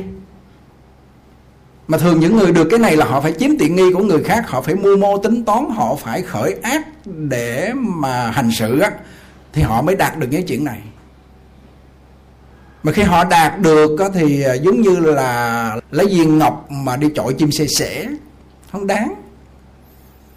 Một viên ngọc có thể mình bán ra cái giá tiền nó mua biết bao nhiêu trăm ngàn con chim sẻ sẻ, và có thể là mình làm rất nhiều việc lớn, nhưng mà đem viên ngọc đó để chọi con chim sẻ sẻ về nướng mình ăn chơi. Giống như là mình đem cái tâm mà có thể làm lợi ích cho tha nhân, cái tâm có thể gọi rằng là chuyển phàm thành thánh, liễu sanh thoát tử, cái tâm có thể thành Phật, mà bây giờ mình đi làm những cái chuyện nho nhỏ đó là tham sân si mạng nghi, tự tư tự lợi. Có phải là lấy viên ngọc, lấy coi như là đô la kim cang hột sòn, những cái gì quý mà để mà mình ném chim sẻ sẻ? Được thì quá ít mà mất thì quá nhiều. Cái chỗ này văn sao Ấn Tổ nói đem cái tâm, thay vì mình phải để tu hành liễu sanh thoát tử thành Phật, đem cái tâm coi như là có thể rằng là mình làm lợi ích tha nhân, mà bây giờ cuối cùng mình lại làm cái gì? Đi làm những chuyện nhỏ nhặt chơi, thật là ổn. Bây giờ khi mà mình biết nó như vậy rồi, bây giờ mình bắt đầu thay đổi lại cuộc sống của mình bằng cách là hướng tâm để lợi ích tha nhân, lợi người lợi vật, giúp người lợi vật. Mà đòi hỏi phải có phương pháp, chứ không phải là muốn là làm được đâu đó. Có phương pháp của nó. Thì cái việc mà để bỏ ác làm lành, trong văn sao Ấn Tổ nói khi mình khởi niệm ác, tự tư tự lợi, danh văn lợi dưỡng, tà tư tà niệm, thì mình phải nghĩ rằng là quỷ thần, thánh hiền, Phật Bồ Tát biết. Vì tâm niệm của mình thông với tâm niệm của quỷ thần, Phật Bồ Tát. Cái chỗ này là cái chỗ đặc biệt. sửa lỗi cái chỗ này là hết sức là siêu tuyệt. Ví dụ đi, anh em làm cái chuyện gì sai trái, người khác biết mình sợ không? Sợ chứ. Biết là thế nào cái lỗi này cũng phải ra ánh sáng, công nhận không? Nhưng mà thường bọn hầm phu mình là che giấu những cái lỗi của mình. Những người phàm không thấy thì có thể che giấu được, nhưng mà thánh hiền Phật Bồ Tát quỷ thần cũng biết luôn. Và mình vừa khởi niệm lên là các vị đã biết và thông tư tưởng với nhau và biết rõ mồn một, giống như nắm vật trong lòng bàn tay, không có thể nào giấu đi được hết. Một mình ở trong nhà tối, một mình ở phòng riêng, một mình suy nghĩ những điều tà tư tà niệm sằng bậy. Mà thì khi nó suy nghĩ được thì nó sẽ nói được. Nó nói được là cái chừng nó sẽ làm được. Thì giờ mình vừa suy nghĩ lên là nói là tâm mình thông với quỷ thần Phật Bồ Tát. Rồi Phật Bồ Tát Thánh Hiền có thể che chở cho mình được không? Không. Mình làm những điều xấu ác thì làm sao mà Thánh Hiền Phật Bồ Tát che chở mình được? Cái chỗ này là cái chỗ tinh tí mà thâm sâu của Tổ sư Ấn Quang nói. Ngài thường nhắc trong những lá thư, thường là làm những điều xấu ác là những người khác mình không cho họ biết, mình mới làm, đúng không? Ví dụ như mình đã có vợ rồi, mình thấy cô gái đó xinh đẹp, mình muốn lan chạ, mình muốn ngỏ ý, ngỏ tình, thì giấu vợ mình được, giấu con mình được, giấu cha mẹ mình được. Nhưng giấu quỷ thần được không? Giấu Phật Bồ Tát được không? Không. Tâm niệm của mình với các vị đã thông nhau. Mà khi thông nhau thì các vị đã biết hết, thấy hết. Hiểu chỗ này không? Thì cái đây là cái chỗ mà Tổ sư Ấn Quang nói là phải dè dặt kinh sợ, sợ quỷ thần Phật Bồ Tát biết mà không dám khởi niệm xấu ác. Chỗ này hay tuyệt luôn. Nếu ai có cái ý niệm này trong lòng thì thực sự tâm người này sẽ thanh tịnh. Bởi vì khởi niệm lên là Phật quỷ thần Bồ Tát biết hết thì làm sao họ dám làm. Còn mình mà đã dám làm rồi đó thì đây gọi là kẻ phá gia chi tử. Không phải là thích tử nữa, không phải Phật tử nữa, không phải là người gọi rằng là gánh vác sứ mệnh của Phật nữa. Vì Phật Bồ Tát nói mình là phải sửa lỗi hướng thiện mà mình không làm. Mà khi mà sửa lỗi hướng thiện rồi, con người này có một cái phước báu đặc biệt. Phật trời Bồ Tát, thiện quỷ, thiện thần đi theo hỗ trợ. Họ không có làm cái việc gì mà không thành công. Cái chỗ này là cảnh giới mà của những người bắt đầu đi vào trong tâm linh đấy. Họ làm cái việc gì cũng thành công, từ việc nhỏ đến việc lớn. Còn tâm mình khởi ác, không chịu hành thiện, làm những chuyện tà vậy, tự mình biết đúng không? Quỷ thần biết, người nhà mình không biết, Phật Bồ Tát biết, thì làm gì có Phật Bồ Tát che chở cho mình được nữa. Cho nên mình cứ thất bại dài dài, làm ăn đến đâu thất bại đến đó, đụng đến chuyện gì là hư chuyện đó. Trong mạng nó hết rồi. Khởi niệm xấu ác lên là tổn thất về thọ mạng nè, bị ngắn ngủi nè, rồi tài lực cũng bị thất thoát, mất mát, sự nghiệp cũng mất mát và trí tuệ cũng mất mát luôn. Ví dụ như mình khởi lên cái việc tà dâm đi, thì dĩ nhiên Phật tử là được một vợ một chồng. Nhưng mình khởi niệm lên muốn lan chạ, hoặc giả là mình khởi niệm lên với những người khác phái, những người nam hoặc người nữ khác. Người nam khởi niệm người nữ khởi niệm người nam. Hôm nay có cái kiểu mà người nam khởi niệm người nam nữa. Hòa thượng Tuyên Hóa ngài nói bên Mỹ bữa nay họ đám cưới luôn cho BD giữa nam với nam. Ngài kêu đây là một cái thời nó loạn, họ cho đám cưới luôn, thành vợ thành chồng luôn. Lúc của họ bên Mỹ là vậy. Mình làm ngay chỗ San Francisco là cái chỗ gần Vạn Phật Thánh Thành đó. Hòa thượng Tuyên Hóa nói cái thời này nó loạn quá rồi. Nam với nam đám cưới, nữ với nữ đám cưới luôn. Thì khi mà mình khởi niệm như vậy thì trong mạng mình bắt đầu mất những cái gì? Mất những cái quý giá vô cùng, đó là thọ mạng. Thọ mạng kéo dài, mình có thể là mình hưởng được cái của cải vật chất mình làm ra, đúng không? Chứ nếu mình làm ra của cải kích xù quá trời, giàu có, tỷ phú luôn, đại gia, mới có ba mấy tuổi chết rồi có hưởng được gì không? Thọ mạng quan trọng cực kỳ. Nhưng mà thường những người mà họ sân hận, rồi họ ích kỷ, rồi cái tâm của họ thường khởi dâm dục á, thì thọ mạng ngắn rất nhanh. Mất cái thọ mạng mà họ không biết. Chỉ có Phật chỉ mình biết, đúng không? Ai nói cho mình biết? Chỉ có Phật Bồ Tát thánh hiền, những người thầy sáng bạn hiền, họ chỉ cho mình, họ không có lừa dối mình, họ không có gạt mình, họ chỉ cho mình. Mà nếu mà mình không làm là mình phụ ơn họ, mình có tội. Như vậy cái việc mà để chuyển ác hành thiện đó thì điều tiên quyết phải sợ người bề trên biết. Một niệm của mình thông với quỷ thần Phật Bồ Tát, không giấu đi đâu được hết. Rồi lúc nào nó xuất hiện rõ ràng nhất? Lúc khi chết không thể giấu được. Nếu bình thường mình tham lam, sân hận, bực tức, làm những chuyện xấu ác, thì lúc lâm chung cái mặt mình nó hiện lên. Và đến những cái lúc, không những lúc lâm chung mà bắt đầu phước báu của mình, phước tướng của mình bắt đầu nó hết đó, là nó hiện ra mặt luôn. Người đó xấu, xấu cực kỳ xấu luôn. Và đi đâu ai cũng không thích hết trơn, người ta cũng ghét hết trơn. Bắt đầu phước báu giảm rồi, trong mạng mình giảm, tự mình hại mình trong ai hại mình. Lúc đó mình mới trách trời, trách Phật, trách cha, trách mẹ, rồi trách những người khác làm sao hại mình. Thực ra cái đó do tâm mình chiêu cảm thôi. Tâm mình khởi lên là tâm mình mời chuyện đó đến thôi. Nhất thiết duy tâm tạo đó. Những cái cảnh tượng đó là do tâm mình sanh ra. Những cái hiện tượng đó là do tâm mình sanh ra. Nhưng mà mình lại trách đi người khác, không trách mình. Đó là gọi là vô minh. Phần thứ nhất là phải nghĩ đến chiều này, để sâu chôn chặt trong lòng dạ là khởi niệm xấu ác. Thì bao nhiêu công đức mình tu hành, mình niệm Phật từ 4-5 giờ sáng, 2-3 giờ sáng, bao nhiêu cái phước báu mình làm cho đại chúng, nấu cơm, nấu nước, làm đậu hũ, vân vân, lo cho đại chúng, khởi niệm sằng bậy mất hết. Một đốm sân nữa vậy, tiêu cả rừng công đức. Nguy hại không? Vì vậy cho nên khi mình làm được những cái phước báu rồi thì phải có phương pháp để mà bảo hộ cái tâm mình. Cái phương pháp bảo hộ cái tâm mình cũng phải là cái việc đó là vì lợi ích tha nhân. Suy nghĩ đến những cái chuyện mà làm lợi ích cho chúng sanh. Ngoài cái việc đó mình phải có dụng công nữa đó. Niệm Phật, trì đại bi, niệm Quan Âm, dụng công tu hành. Nhiều cái thiện pháp để mà nó hàng phục cái tâm ác của mình.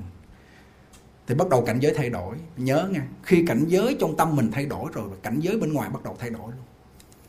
Nhà cửa của mình sẽ khác luôn. Công việc làm ăn của mình khác luôn. Thân tướng của mình khác luôn. Trí tuệ của mình khác luôn. Và lúc này bắt đầu ít lỗi thì gì? Ít tội. Mà ít tội thì người này ít khổ lắm. An vui vô cùng. Cho nên cái con đường tâm linh chỉ có Đức Phật là người vạch chỉ cho chúng ta. Chứ thật sự những người ở thế gian, tuy rằng họ giỏi về cái mặt kiến thức của thế gian, bác sĩ, kỹ sư, họ làm những việc rất giỏi, chế máy bay, phi cơ, súng đạn vân vân. Đó chỉ là tri thức của thế gian, vẫn là đau khổ như thường thôi. Chỉ có cái việc đó là học theo cái lời Phật dạy thì người này họ an bình họ sống, họ an lành họ sống, họ vui vẻ họ sống. Đại chúng nhớ cái điều này, sáng đầu tiên nói đó là cái việc sửa lỗi, là phải biết một niệm của mình thông với quỷ thần Phật Bồ Tát, Thánh Hiền, không dám làm. Nhất quyết không dám làm. Có thể gọi rằng là họ cưỡng hiếp, họ đưa dao, họ giết mình cũng không làm. Thay vì chết thân mạng này chứ không làm những điều xấu ác. Không dùng cái thân đang ở trong ngôi nhà Tam Bảo. Không dùng tâm thức của mình đang được Tam Bảo che chở và hưởng của Tam Bảo mà đi làm cái chuyện xấu ác. Không làm. Thà chết không làm. Trong giới luật của nhà Phật là thà chết chứ không phạm giới. Đó là cái việc đại chúng nắm cho vững cách sửa lỗi hướng thiện. Mà khi mình sửa được cái lỗi ác, ví dụ là sát sanh, hôm nay mình không ăn thịt chúng sanh nữa, hoặc giảm lần đi, rồi bắt đầu mình bỏ luôn cái việc ăn thịt chúng sanh, bắt đầu mình bước sang cái chuyện là phóng sanh. Thì cái việc phóng sanh đó là hành thiện, mà cái việc bỏ sát sanh và không ăn thịt chúng sanh nữa là đoạn ác. Thì bây giờ bắt đầu mình sẽ thăng tiến cảnh giới lên từ từ lần. Mà khi bắt đầu mình thăng tiến lên thì bắt đầu là bỏ đi một phần ác, thì bắt đầu một phần thiện, một phần phước báu, một phần công đức nó tăng lên. Rồi một cái phần ngộ nó bắt đầu nó tăng lên. Mà khi bắt đầu người bỏ ác hành thiện, người này được xem gọi là thiện nhân. Mà thiện nhân này là cơ hội để về Tây Phương Cực Lạc rất cao. Bởi vì họ đem cái tam nghiệp là thiện á, mà để mà họ niệm Phật á, thì cơ hội họ về Tây Phương Cực Lạc rất cao. Còn nếu mà tâm thức của họ cũng như là khẩu nghiệp, thân nghiệp họ tạo những điều xấu ác á, mà họ vẫn niệm Phật đó, thì họ gieo cái viễn nhân của đời sau làm vua trời người. Nhớ nghe, cái công đức người niệm Phật, khi mà họ không vãng sanh được thì đời sau họ làm vua trời người, họ có thể sanh lên cõi trời, họ đời này họ làm vua, họ có phước báu rất đặc biệt. Nhưng mà vẫn gì? Không có thể liễu sanh thoát tử được. Coi chừng là mình đại gia của cải giàu có thì gì? Hưởng phước có tiền nhiều quá thì gì? Nó sanh ra tứ đổ tường, ăn chơi chát tán, nhậu nhẹt bê tha. Coi chừng phàm phu mình rất dễ phạm vô cái việc này. Có phước là hưởng phước, mà hưởng phước thì tạo nghiệp sát trộm dâm dối, liền bên cạnh luôn. Nó là như vậy. Tuy rằng cái này nghe đơn giản thôi nha, nhưng mà rất là sâu sắc. Toàn bộ luật tạng nói về là bỏ ác làm lành, mà làm lành đến cái tột cùng của lành, đó là tự giác giác tha, tự lợi lợi tha. Tự giác giác tha, giác hạnh viên mãn là Phật. Phật cũng làm tự lợi lợi tha, lợi mình lợi người cho đến viên mãn luôn là thành Phật chứ gì đâu.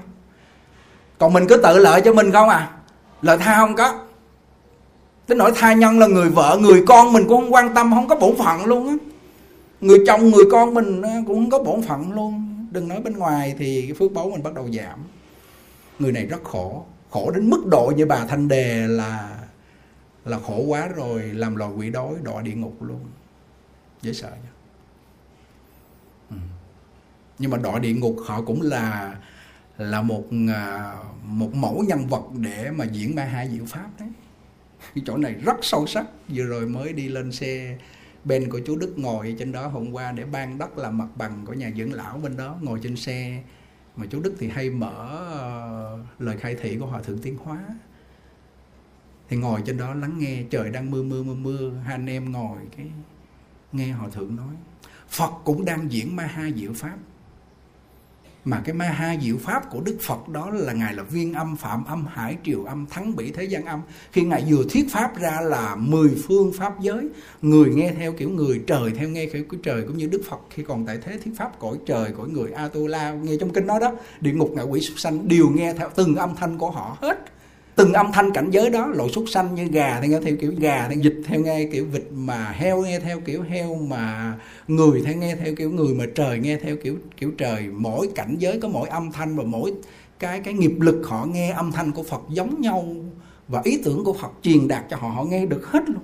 Còn âm thanh của Giác Nhàn chỉ nói là để loài người nghe được, chứ súc sanh là chịu thua. Bắt con gà, con vịt, con thỏ vô đây vạch tai nói nó cũng biết gì. Bởi vì mình chưa phải là diệu âm, mình chưa phải là viên âm, phạm âm, hải triều âm. Cái âm đức của mình ít quá cho nên thành ra mình không có thông được các cảnh giới. Nhưng mà cái khả năng của Phật tánh mình có thể làm được chuyện này, nhưng mà mình bị che lấp mất. Ngũ ấm, sắc thọ tưởng hành thức nó che lấp mất rồi, mình không có đủ khả năng làm chuyện này. Nhưng mà trong thể tánh mình có khả năng làm chuyện này. Cho nên Ngài nói, con bò, con trâu nó cũng đang diễn ma ha diệu pháp trong đó. Vì sao làm con trâu vậy? Vì sao làm con bò vậy? Là bởi vì bất hiếu cha mẹ, không tôn kính sư trưởng, lòng từ nó không có, nó tạo nhiều nghiệp ác, si mê không biết đâu là thiện là ác, cho nên thành ra nó làm lòi trâu. Có phải con trâu đã đang diễn ma ha diệu pháp của nghiệp ác không? Phải. Trời ơi, nghe đến đây thấy quá tuyệt. Họ Thiên Tiếng Hóa nghe nói quá tuyệt. Nếu mà người mà họ thông chánh pháp rồi và họ có công phu rồi đó, họ nhìn tất cả vạn vật đang diễn ma ha diệu pháp hết. Con chó cũng là một loại súc sanh và nó cũng có Phật tánh, mà sao bây giờ lại nó là ăn phân và nó chỉ nằm biết sủa, nó canh nhà? Bởi vì nghiệp báo của nó quá nặng. Đời trước nó nói những cái điều xấu ác, bây giờ có miệng phải sủa chứ không nói tiếng người được. Nó phải đi 4 chân chứ không phải là 2 chân. Bàn xanh là xương sống đi ngang, cơ hội để đọ xuống nhiều hơn là xương sống đi thẳng. Chó cũng đang diễn ma ha diệu pháp luôn. Những loài quỷ đói, buổi chiều họ nghe ở dưới bếp mình mà lọc cọc chén đũa khô ha, là họ đói mà ăn không được, cái cổ họ nó nhỏ chút xíu. Trong kinh nó nói như cây kim á. Họ tham quá cho nên thành ra cái cổ họng yết hầu của họ nó co lại như cây kim, mà cái bụng họ to như cái trống. Bụng to thì đói quá trời đói luôn, mà cái cổ như cây kim nuốt không được cho nên họ khổ đau. Họ khạc ra lửa, họ quá khổ đau, cho nên nói giờ tối ăn là giờ ngạ quỷ á. Đó, ngạ quỷ đó cũng đang diễn ma ha diệu pháp. Bồ Tát cũng đang diễn ma ha diệu pháp, bởi vì Bồ Tát đang là hành cái hạnh bố thí, trì giới, nhân nhục, tinh tấn, thiền định, cho nên gọi là Bồ Tát. thì Bồ Tát đã đang diễn ma ha diệu pháp của lục độ vạn hạnh đấy. Siêu không?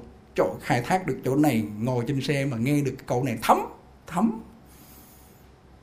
Ngài chỉ ví dụ là tất cả 10 cảnh giới đều diễn ma ha diệu pháp, từ địa ngục cho đến cảnh giới Phật đều diễn ma ha diệu pháp.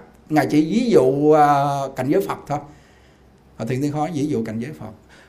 Âm thanh của Đức Phật A Di Đà và Đức Phật Thích Ca Mâu Ni thành Phật ở cảnh giới Ta Bà rồi, Ngài cũng đi những cảnh giới khác Ngài thành Phật. Nhưng mà ở cõi Ta Bà này vẫn có âm thanh của Phật Thích Ca và 10 phương chư Phật. Nhưng mà bọn hàm phu mình không nghe được là lệch tần số. VTV1 phát ra nhưng mà điều TV bị hư rồi, nhiễu rồi. Do TV chứ không phải do đài phát sóng của VTV1. Do bản thân của mình bị ngủ ấm sắc thọ tưởng hành thức nó che, chứ không phải là do cái tần số của Phật và âm thanh ma ha diệu pháp của Đức Phật không diễn đến mình. Đó, ngồi ở trong này là cảnh giới, là âm thanh, là hình tướng của Phật, 32 tướng tốt đủ hết trong này luôn. Nhưng mà mình không thấy. Giống như tivi bây giờ nó mở lên cứ sẹt sẹt chá chá, chớp chớp nháy nháy nháy chứ không bắt được VTV1. Sáng hôm nay phát sóng chào buổi sáng, có tổng đài đó phát ra đó, nhưng mà nó nhận không được. Phật Bồ Tát có diễn ma ha diệu pháp đó, nhưng mà mình nhận không được. Do sắc ấm là cái thân này nó ăn, nó ngủ, nó tài, nó danh, nó thực, nó thì ở trong này nặng quá cho nên nó thô kệch. Ở cõi trời xuống đây là thô kệch rồi, chứ đừng có nói cảnh giới Phật làm sao mình tương đồng về thân thể, về tâm linh được. Thô kệch, không tương đồng. Sắc ấm không tương đồng, thọ ấm không tương đồng, tưởng hành thức cũng lại như thế. Nhưng mà phá được ngũ ấm rồi đó thì gì? Tâm mình đồng với tâm chư Phật. Lúc đó là Phật diễn ma ha diệu pháp mình nghe được. Nói chuyện này giống như trong phim mình nói chuyện mơ hồ phải không? Bánh vẽ phải không? Có thiệt chứ không phải bánh vẽ đó. Trong kinh cảnh giới cao vậy đó. Trong kinh Phật nói cảnh giới nó như thế đó. Tất cả mọi người ác cũng đang diễn với ma ha diệu pháp. Họ giết người, họ làm những chuyện xấu ác để cho con người thiện nhìn vô, người thiện biết tránh. Cho nên hồi hôm qua đi lên trên chùa, mỗi lần lên nhìn những cái tượng của Bồ Tát Thiên Thủ. Không có đi ra Đà Nẵng nhưng mà lấy cái iPad đó, chụp từng đoạn có các tượng Bồ Tát rồi chụp Thiên Thủ gửi ra. Anh Cao ở Đà Nẵng ảnh làm một cái tượng Thiên Thủ của Bồ Tát mình trì đại bi, cho nên thành ra có Bồ Tát Thiên Thủ Thiên Nhãn để trước chùa mình, lên nhìn sắc diện của Ngài, nhìn 32 vị Bồ Tát hoan hỷ. Cho nên anh em đại chúng được ở trong cái khung cảnh đó và được ở trong một cái môi trường đó. Chứ nếu mình ở nhà mình á, nghe, để mà mình được bố trí như vậy á, thì được không? Không thể được. Cái phước báu mình thì kém, cái tâm linh mình nó không có tương đồng được, cho nên mình không có bố trí được như trên chùa đâu. Do cơ sở hợp pháp tôn giáo, đó là về cái mặt vấn đề pháp lý, nhưng mà về cái mặt sâu xa bên trong là bao nhiêu người tích thiện trong đó biết không? Bao nhiêu người ăn chay làm lành phóng sanh tụng kinh niệm Phật, cái phước báu nó chiêu cảm. Cho nên thành ra cả một cái khung cảnh chùa mình tượng đẹp trang nghiêm. Tí rằng chùa Tôn mà vào trong phòng hộ niệm hồi tối vào trong đó, có một cụ ở dưới này đi lên trên đó ra đi. Ở đây khai thị và thấy cái phòng hộ niệm ấm cúng vô cùng. Rồi qua phòng thờ tổ lúc trước mình là để kinh sách đồ đạc, trời ơi, phải nói kinh khủng bầy nhầy. Hôm nay vào một cái là thấy cảnh giới khác, trang nghiêm hoan hỷ. Mấy anh em thử coi, thử trước khi đi tu mình ghé vô phòng tổ mình đảnh lễ mỗi ngày thường xuyên như vậy coi, mình thấy khác gì. Có tổ gia hộ trong đó. Vì vậy cho nên thành ra cái việc mà phòng hộ niệm này thì ở đây đang có tâm nguyện sẽ làm một cái phòng hộ niệm này đạt cái tiêu chuẩn đầy đủ tiện nghi ở trong đó. Cho nên thành ra ông tổ mới nói rằng là cái người mà còn sống họ lo đủ thứ chuyện hết trơn.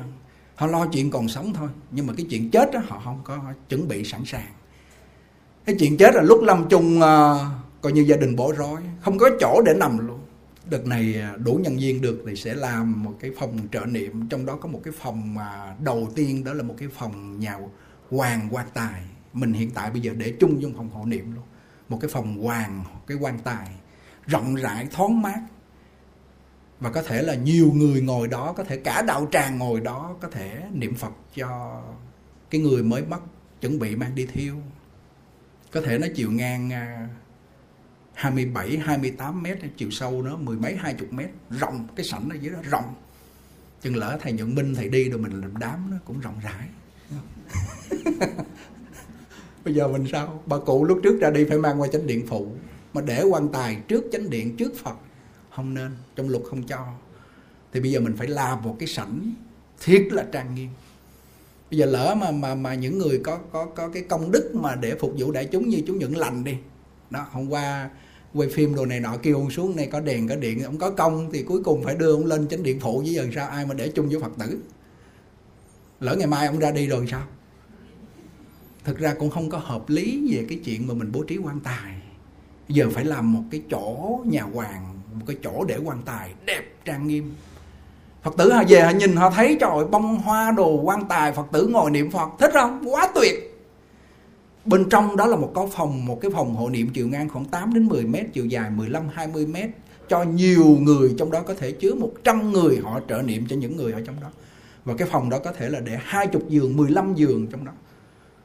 Thoáng mát đầy đủ tiện nghi. Bên trong đó rồi vừa mất cái mình đẩy vào bên trong đó là một cái phòng mà người vừa mất có một cái bàn riêng để niệm Phật cho họ. 24 tiếng xong đó bắt đầu mình mới đẩy vào bên trong để tắm sát, rửa ráy lâu sạch sẽ người hết rồi, rồi bắt đầu là mình liệm, rồi bắt đầu mình mới đẩy ra bên ngoài. Phòng đầu tiên hồi nãy nói đó là cái phòng gọi là Hoàng Quan Tài. Trong đó có một cái phòng để những người bệnh mà lỡ đông, như trên chùa mình đông mắt thì mình nằm một cái phòng bệnh đó, nhưng giống như là một cái phòng cấp cứu, một cái phòng mà dưỡng bệnh 5 sao luôn, đầy đủ tiện nghi ở trong đó. Mà trong cái phòng đó là có bếp núc, có nhà vệ sinh sạch sẽ, đầy đủ tiện nghi. 4 cái phòng rồi đó. Mình chuẩn bị cho cái chết, mình chuẩn bị cho người chết ra đi nhẹ nhàng, mình có một cái phước báu đặc biệt. Mà bây giờ mình đây là chung một cái khu luôn. Cái phòng mà các cụ đang nằm bệnh yếu đó cũng chung trong phòng hộ niệm luôn. Rồi khi mất cũng để bên cạnh đó để hộ niệm tiếp 24 tiếng luôn. Rồi khi Hoàng Quan Tài cũng để trong đó hết. Nhưng mà bây giờ mình làm tách bạch ra hết thì nó trang nghiêm, nó thanh tịnh. Hôm qua có một cô Long Nguyễn, cô ở bên Chicago, cô gọi về cô nói con mê cái phòng vãng sanh của thầy lắm. Ở nước Việt Nam con chưa thấy phòng vãng sanh nào mà đông người như vậy. Con nguyện khi mà dịch bệnh ổn 2-3 năm nữa con về hưu là 3 anh em con phải về ở bên đó ở, để chừng lúc lâm chung á là sẽ vô phòng hộ niệm. Dân nhàn nói vui vui cái phòng hộ niệm bây giờ xấu lắm, không có tiện nghi đâu, vài bữa sẽ làm phòng hộ niệm 5 sao. Với cái trời ơi chút bánh. Không, thực sự ở đây có tâm nguyện như vậy mà cũng khá lâu á. Có cái tâm nguyện như vậy để làm gì? Tiễn đưa người lúc lâm chung, giúp cho một phàm phu chúng sanh thành Phật. Công đức này thù thắng. Lẽ dĩ nhiên phải cần cả mấy anh em huynh đệ hỗ trợ nhau để làm công việc này. Rất nhàn mơ ước công việc này, mà chắc là mơ ước này sẽ trở thành hiện thực. Vì mình mơ ước cho tha nhân, cho chúng sanh, chứ không phải mơ ước cho riêng mình. Cái chỗ này nhớ. Hôm nay có một cái đặc biệt, đó là có một nhóm Phật tử họ cũng nghe qua những cái video của Giác Nhàn. Như chị Bích làm trưởng phòng VTV1 vào buổi sáng, em của chị Bích, rồi anh Toàn, anh ở Hà Nội, anh Dũng thì vô đây. Toàn là những người đắc lực của VTV1 vô đây để hỗ trợ cho mình. Chiếc máy 4K này đặc biệt để quay hôm nay, chắc chắn là phim ảnh đại chúng xem thứ bảy đến là sắc nét đẹp. Cái máy lúc trước chỉ có 30 mấy 40 triệu, đợt này 120 triệu. Có cô Phật tử của Cúng Dường, có Nam Định của Cúng Dường, một cái máy dựng phim, một cái máy quay phim để ghi lại hình ảnh này và âm thanh này và hoàn cảnh này, để lại vài chục năm về sau cho hậu thế. Phật Pháp nên lưu truyền qua đạo tràng trên không trung qua phim ảnh như vậy. Cho nên rất cảm ơn các vị mà bỏ cái thời gian quý báu từ Hà Nội, mà lúc bây giờ đang dịch bệnh, mang máy móc đồ vô trong này để mà giúp cho Giác Nhàn. Thực sự đây là cái ân nhân lớn. Bởi vì cái niềm đam mê giảng Pháp và cái niềm đam mê để mà làm video, điện ảnh là ở đây đam mê, rất đam mê. Đam mê không phải là mình thích thú để vì danh lợi gì, nhưng mà đam mê để mà truyền tải cái Phật Pháp đến từng chúng sanh. Thì hôm nay gia đình của mình đang ngồi hết ở đây. Và một số quý Phật tử ở trên đó và một số các cụ ở dưới này thì mình sống gần như là trong một cái đại gia đình. Mà cái đại gia đình của mình thực sự là đang sửa lỗi hướng thiện đó. Mà người nào mà sửa lỗi hướng thiện đắc lực đó, thì người này đột phá cái mê rất nhanh. Mê chấp về cái thân này nó là mình, mê chấp vọng tưởng này là mình, cái suy nghĩ lung tung bất an là mình, khổ đau là mình, mê nhận giặc làm con, tham sân si là mình, giận hờn là mình. Hôm nay đột phá nó được, không phải là mình nữa, ngộ. Mình là cái gì? Mình là một cái tâm chân thật, bất hư. Và tâm của mình đó nó thường hằng mà tịch và chiếu, chiếu mà tịch. Vạn vật đến thì nó soi rõ ràng giống như một cái gương, vạn vật đi nó vẫn vắng lặng sáng suốt. Mà khi mà vạn vật đi nó vắng lặng sáng suốt đó gọi là tịch. Mà vạn vật tới nó soi rất rõ ràng đó gọi là chiếu. Tịch mà chiếu, chiếu mà tịch. Tâm của mình gọi là đại viên cảnh trí. Cái người mà niệm Phật họ sửa lỗi được thì cái a la gia thức bắt đầu nó rơi rụng những cái chủng tử xấu ác, tham sân si mạn nghi. Thì chủng tử ở trong a la gia nó rơi rụng rồi bắt đầu là cái tàn thức, là cái a la gia thức bắt đầu chuyển thành đại viên cảnh trí. Nó chuyển thành đại viên cảnh trí. Đại viên cảnh trí là giống một cái gương lớn, vạn vật đến nó soi rất rõ ràng, không có sót một vật nào hết, gọi là chiếu. Đó, những người họ đạt được cái công phu để mà họ chuyển cái tâm thức họ mà a la gia thành đại viên cảnh trí thì họ giải quyết tất tần tật công việc thế gian và xuất thế gian một cách rất nhẹ nhàng, gọn gàng, và vạn vật đến họ giải quyết xong. Và cái chướng ngại gì đó họ cũng nhận chịu để họ giải quyết xong rồi. Khi mà vạn vật đi rồi, không còn giải quyết công việc nữa thì họ trở về cái tâm thường hằng thanh tịnh gọi là tịch. Mà muốn để trở về cái tâm thường hằng thanh tịnh để gọi là tịch mà đối vọng phàm phu chúng ta mà không niệm Phật thì khó làm vô cùng. Phải niệm Phật. Phải niệm Phật. Đó, con người thực của mình nó là như vậy đó. Chứ không phải con người thực của mình mà phải là vọng tưởng, buồn phiền, tham sân si mạn, khổ đau như vậy đâu. Đó con người giả đó.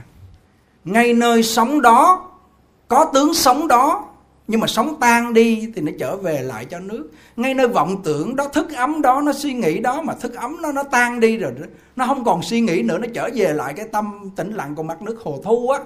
Thì đó là cái thể tánh thanh tịnh của mình, nó là mình đó. Thường trở về thể tánh thanh tịnh như vậy đó. Thì bọn phàm phu mình thì thường niệm Phật thì nó mới trở về thể tánh thanh tịnh được. Mình đó.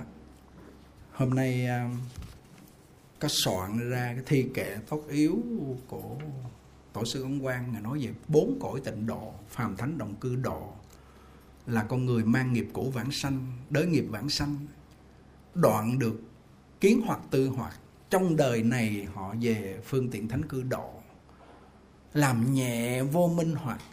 Có đoạn mà chưa sạch á, họ sanh về thật báo trang nghiêm vô chứng ngại độ, họ đoạn sạch vô minh luôn. Như các vị đại Bồ Tát thì sanh về thường tịch quang tịnh độ. Thì có những người hỏi Ấn Tổ nói, cái cảnh giới Tây Phương Cực Lạc có tứ độ cửu phẩm, nhưng mà trong kinh Kim Cang nói là phàm sở hữu tướng giai thị hư vọng. Cái chỗ này nói về thiền một chút hơi sâu nha. Tất cả những cảnh giới của Phật Bồ Tát có tướng là hư vọng. Tây Phương Cực Lạc cũng có tướng bên đó, nhà xây bằng 7 báu xả cừ, mà não san hô lưu ly hổ phách. Cảnh giới của Ngài là vàng rồng lót đường đi, chim diễn ma ha diệu pháp, cây nước điều diễn ma ha diệu pháp hết. Đó là tướng, mà tướng đó là huyễn, là vọng, không thiệt. Thì Tổ Ấn Quang nói nè.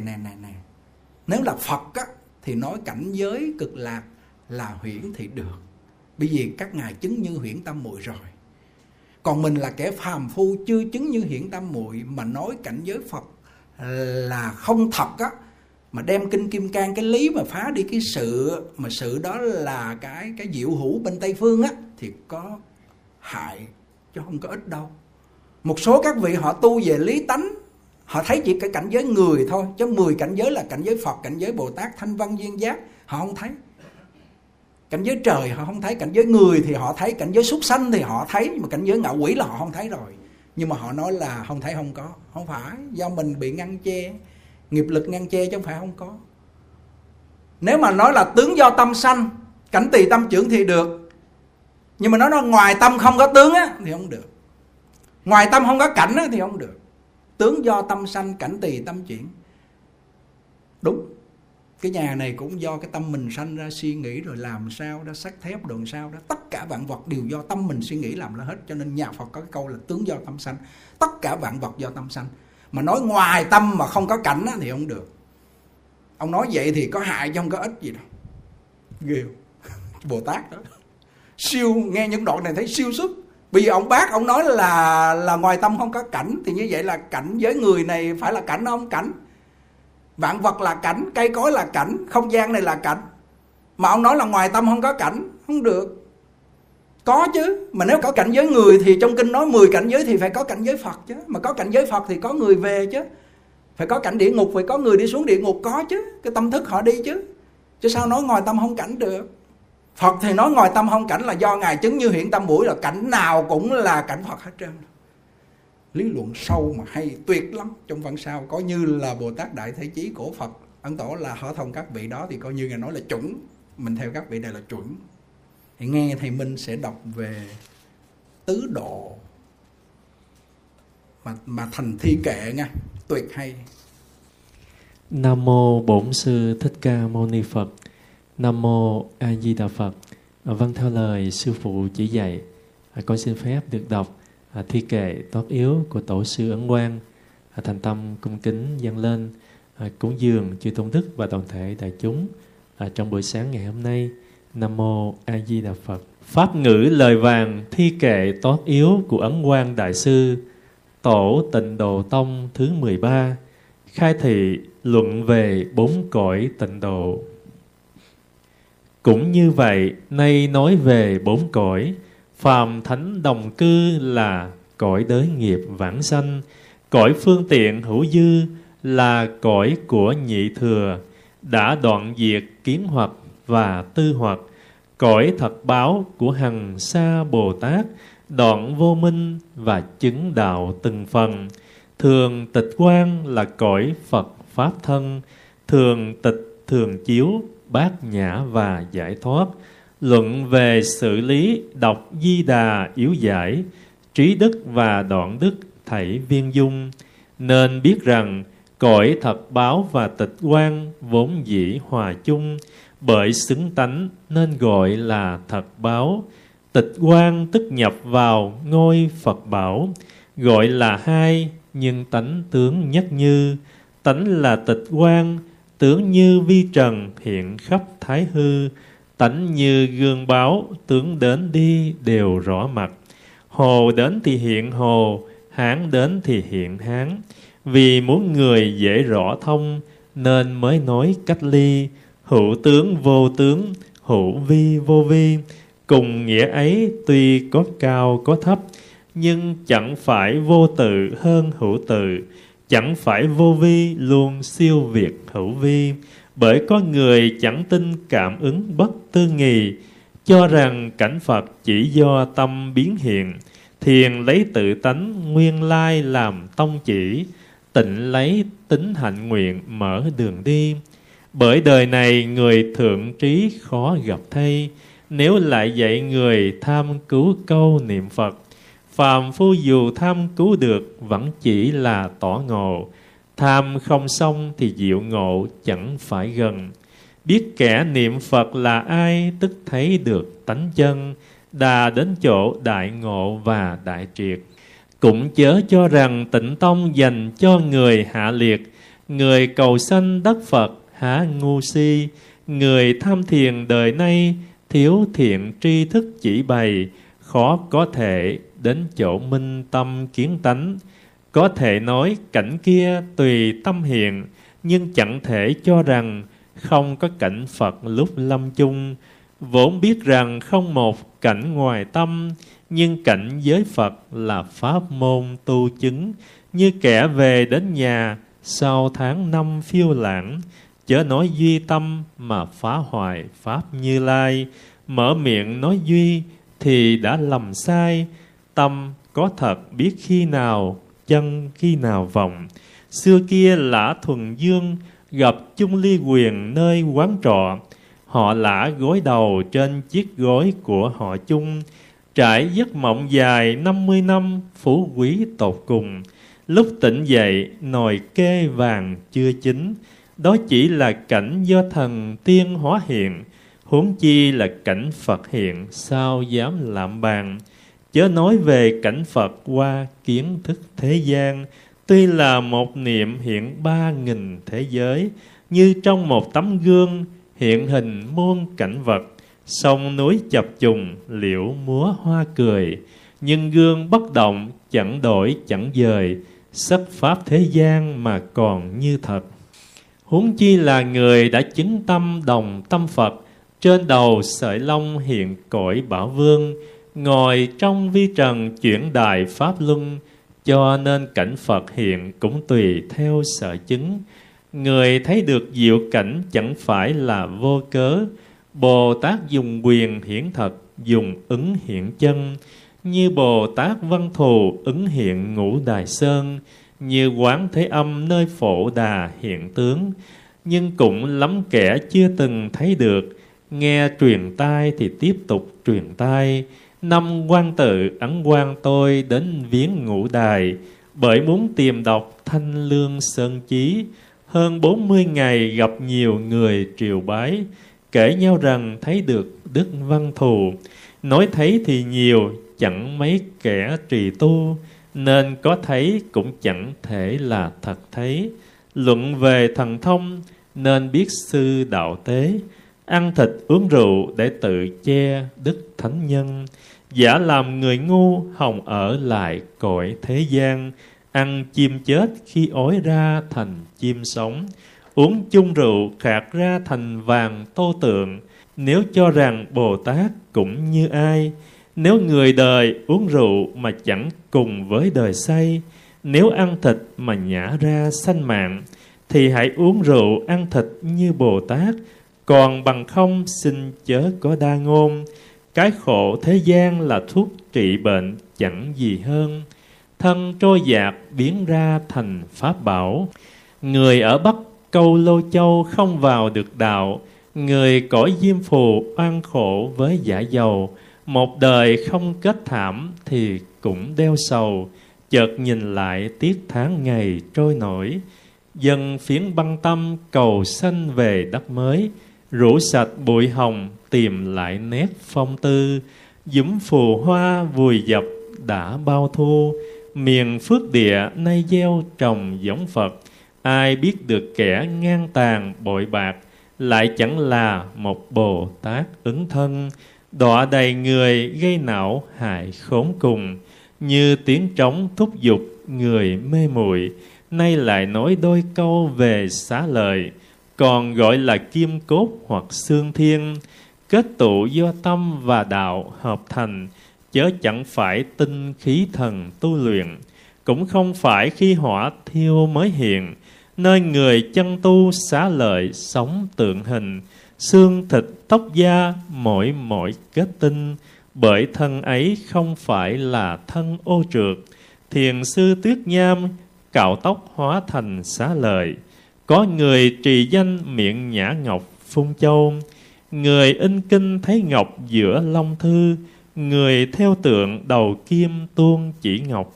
Ngày hỏa thiêu sư trường, trời nổi cơn gió lốc, khói mù bay muôn dặm biết đâu là. Khỏi đến nơi nào thì xá lợi tựa châu xa, đồ chúng thâu nhặt mang về hơn 4 thạch. Tuy màu nhiệm nhưng rõ ràng minh bạch, chẳng có điều chi gọi là dấu kín bí truyền. Tà đạo dùng cách bí hiểm buộc phải thệ nguyền, lời độc hại tương tự như áp đặt. Đức Thế Tôn không có pháp gì bí mật, dạy một người không khác dạy trăm nghìn. Giữa đạo tràng nói lời chánh đại quang minh, không bưng bít không đặt người canh gác. Người học Phật phải đề cao cảnh giác, chớ lầm bọn yêu tà mượn pháp Như Lai. Khi dạy người thì cửa đóng then cài, luôn chiêu dụ rằng có khẩu truyền huyền bí. Việc cầu cơ cũng là một trong những trò nhảm nhí, chiêu cảm hồn ma giả dạng thánh thần. Hỏi chuyện thế gian thì chuyện biết chuyện không, hỏi Phật Pháp thì nói quanh nói quẩn. hồn nương dựa vào lòng người dẫn dắt. Thánh muốn dạy người chẳng nhọc dán vào cơ, lòng tham cầu sanh tai họa khó ngờ. Hãy chuyên chú vào pháp môn niệm Phật. Nam Mô A Di Đà Phật.